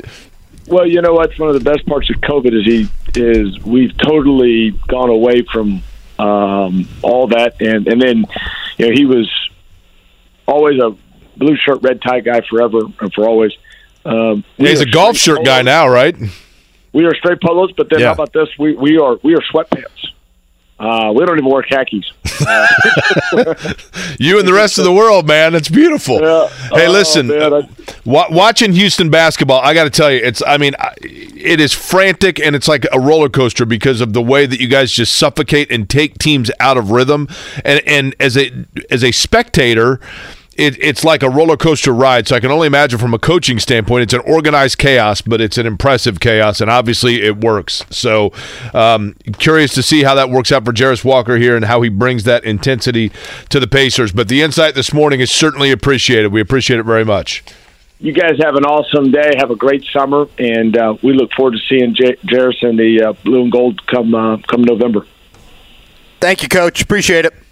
You guys be blessed. That is Kellen Sampson right there on the Payless Liquors hotline. Jake, when I'm looking for a workout, I just watch Houston games because I sweat imagining myself bringing up the basketball against them. Uh, uh, totally. I mean, you watch and it's just. I watch their games and I mean they are frantic as hell. That's the best way to say it, right? It's like they Nolan are. Richardson's 40 minutes of hell. But what are you going to do? Really enjoyed that insight. Again, Casey Alexander earlier on Ben Sheppard. So more on these first round picks for the Pacers. Mark will have those up on the podcast. Tony East, outstanding as always. A little bit more big picture as the Pacers enter another important week here with free agency starting this weekend. We will close out today's show with the pop quiz. That is 317 239 1070. Give us a call today. A little bit of a baseball centric pop quiz from Scotty whether it's audiobooks or all-time greatest hits, long live listening to your favorites. Learn more about Kisqali Ribociclib 200 milligrams at kisqali.com and talk to your doctor to see if Kisqali is right for you. Brown things out. Studied. You handle the pressure? Sharpen your pencils. It's time for the pop quiz with Kevin and Query. Brought to you by Jiffy Lube, Indiana's favorite oil change since 1985. All right, it is pop quiz time here on Kevin and Query, a baseball centric before sprinkling in quite an infamous 2013 NBA draft to round things out. Uh, Jake Query, a number one through eight. I will go with since we just talked to Kellen Sampson and he's at Houston, and Houston has the record for most Final Fours without a national championship to their credit, and I think they've been to six Final Fours. I could be wrong on that, but I'm going to go with that anyway, and say the number six. Mike, I did not know that stat, Jake. Yes, sir. I'll wait. I'll wait on a couple of guys. What a dumbass! Whoa! Whoa! Whoa! Easy, Mike. Mike. Calm down. Man. You there, Mike? Mike? Well, Morning. Charlie told me that yesterday, and I thought. Okay, I don't think he's paying uh, attention. Uh, Mike, let, pull him back up again. Are we sure we want to do that? Miller Light in the Mike, are you Mike? there? Mike, do you know you're on the radio? All right, I'll head down there and get a big table. Okay, okay well, get a big table. Right. What the hell? Enjoy your lunch. All right. All right. Big table. He's got a party at 10. All right, we'll go to Bill. Bill, keep it clean, man. Hey, by the way, I do love it real quick. Uh, it's Bo and not Bill, but that's good. For. God's sake. Good. last time I called in, Jake, because you know you guys educate on this program. That's the thing I love about this program is that Jake educated me on where Bo Jackson got drafted by what NFL team last time I was there. So thanks, Jake. Nay, no problem. And that do you remember? Do you remember the team? Tampa Bay Buccaneers. That is correct, sir. And then later, Hey, of Bo, course, thank you for not cussing here. You know, baby steps on this pop quiz. That is impressive. Uh, all right, Bo. Um, Bo also, by the way, the nickname of what music legend? Mm, I don't know. I'm not uh, not that familiar and educated with the music uh, genre. That would be Hank Williams Jr., who goes by Bocephus as his nickname, by the way. I was going to say Michael Jackson. I don't know. Oh, now if you would have said Bocephus, the the big bull, I would have got that in a heartbeat, man. There's only one Bocephus. Look at you, man. Bo, uh, just out of curiosity, Bo, what line of work are you in? uh, mortgages. You sound like a do, fun uh, guy. Yeah, it's you know it's uh, it's a fun position because you get to help people out, man. I was in staffing before, so I help people uh, get jobs, and now I help people uh, you know get homes. So it's a, That's cool. it's a rewarding career. All right, very cool. Would you like for me, that would be Jake, or would you like for Kevin to lead you off with question number one? Well, being I'm a big fan of both of you, I'll go ahead and I think uh, Kevin, you did yesterday's lead off. I think the guy picked you since you were on vacation. He was on vacation, so Jake, roll with it. Bo's a regular. All right, we got to do it fairly Bo. quick. Uh, Reds are in Bo's quite Baltimore. the 180 from old Mike, if I must say that. he is. Uh, Reds are in Baltimore facing the Orioles this week. The series is a rematch of the 70 World Series. Name the future Hall of Famer who was the MVP of the 1970 World Series. I believe his nickname was the vacuum cleaner. Johnny Bench, Frank Robinson, Tony Perez, or Brooks Robinson. Uh, I'll go Johnny Bench. Okay. Number two here, Bo. LSU's win over Florida in Game Three of the College World Series last night gave the Tigers their seventh national championship. We've mentioned it several times in this show. Who tops that list for the most national championships in college baseball? Is it A. Texas, B. Southern Cal, C. Arizona State, D. Miami? Uh, let's go Texas. Okay. Fight on for you. Question three for you, Bo. Uh, what pitcher also happens to be leading the majors in home runs this year in terms of from a batting standpoint? Would that be? Uh, let's go. go ahead. No, go ahead. Go ahead. Would it be Shohei Ohtani? That's my guess. Okay, Jake, right there there. All right, Bo. Number four here. Name the only pitcher in Major League Baseball who has reached double-digit wins this season. I think he started the All-Star game maybe last year or the year before. Correct. Uh, A. Marcus Stroman. B. Zach Gallen. C. Shane McClanahan. Or D. Nathan Eovaldi. Wow. Man, I am not a baseball fan, and I wait. First off, I'm a baseball fan. I'm just not knowledged anymore. So you just Mark go started and get- Ray's pitcher, right? Started for Correct. you got Yep. kind of 17 syllables on the mm-hmm. last name. Yep. Yeah, I'll take the I'll take the uh, selection item of A, B, C, or D with the guy with the longest last name. I can't, you don't have to, you don't have to repeat with them. C. All All right, final so minute Shane of the McClanahan. program. Ten years ago today, the Cleveland Cavs took Anthony Bennett with the number one overall pick in the 2013 NBA draft. He played collegiately at a school that we used to jokingly call University of No Learning Value. Was it Maryland, Kansas, UNLV, or Georgia? Let's go UNLV. Okay. All Uh, right, 30 Bo, seconds appreciate left. your effort there. Uh, well, you, you just threw us some extra time there, No, Mark. Thank we've- you, quite I've frankly. told you the out earlier. We got two minutes. We're fine. We don't have to rush 57, I thought, but anyway, uh, Brooks Robinson, by the way, was the vacuum cleaner, the third baseman for the Orioles, was correct for question number one. Bo went with Johnny Bench. It was Southern Cal for number two. Ohtani was correct. McClay, uh, McClanahan. yeah, uh, the guy with 13 syllables, and UNLV is correct.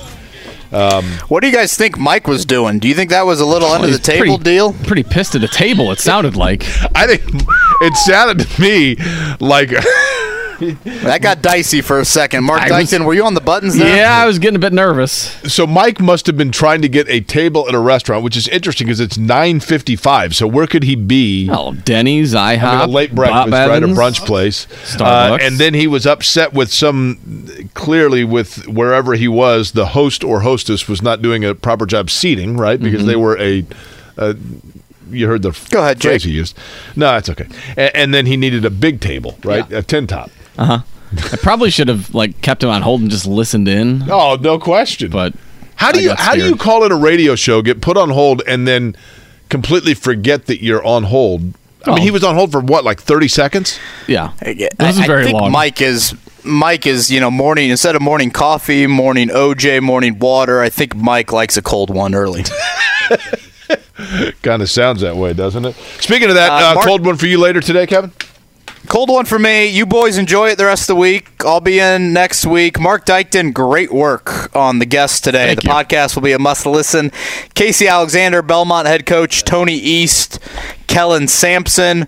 Boys, I'm off to Spider Lake, all right? Have fun. Enjoy the water skiing. Mark, we're back at it tomorrow. Yes, sir. All right. Have a good Tuesday, everybody. We'll talk to you.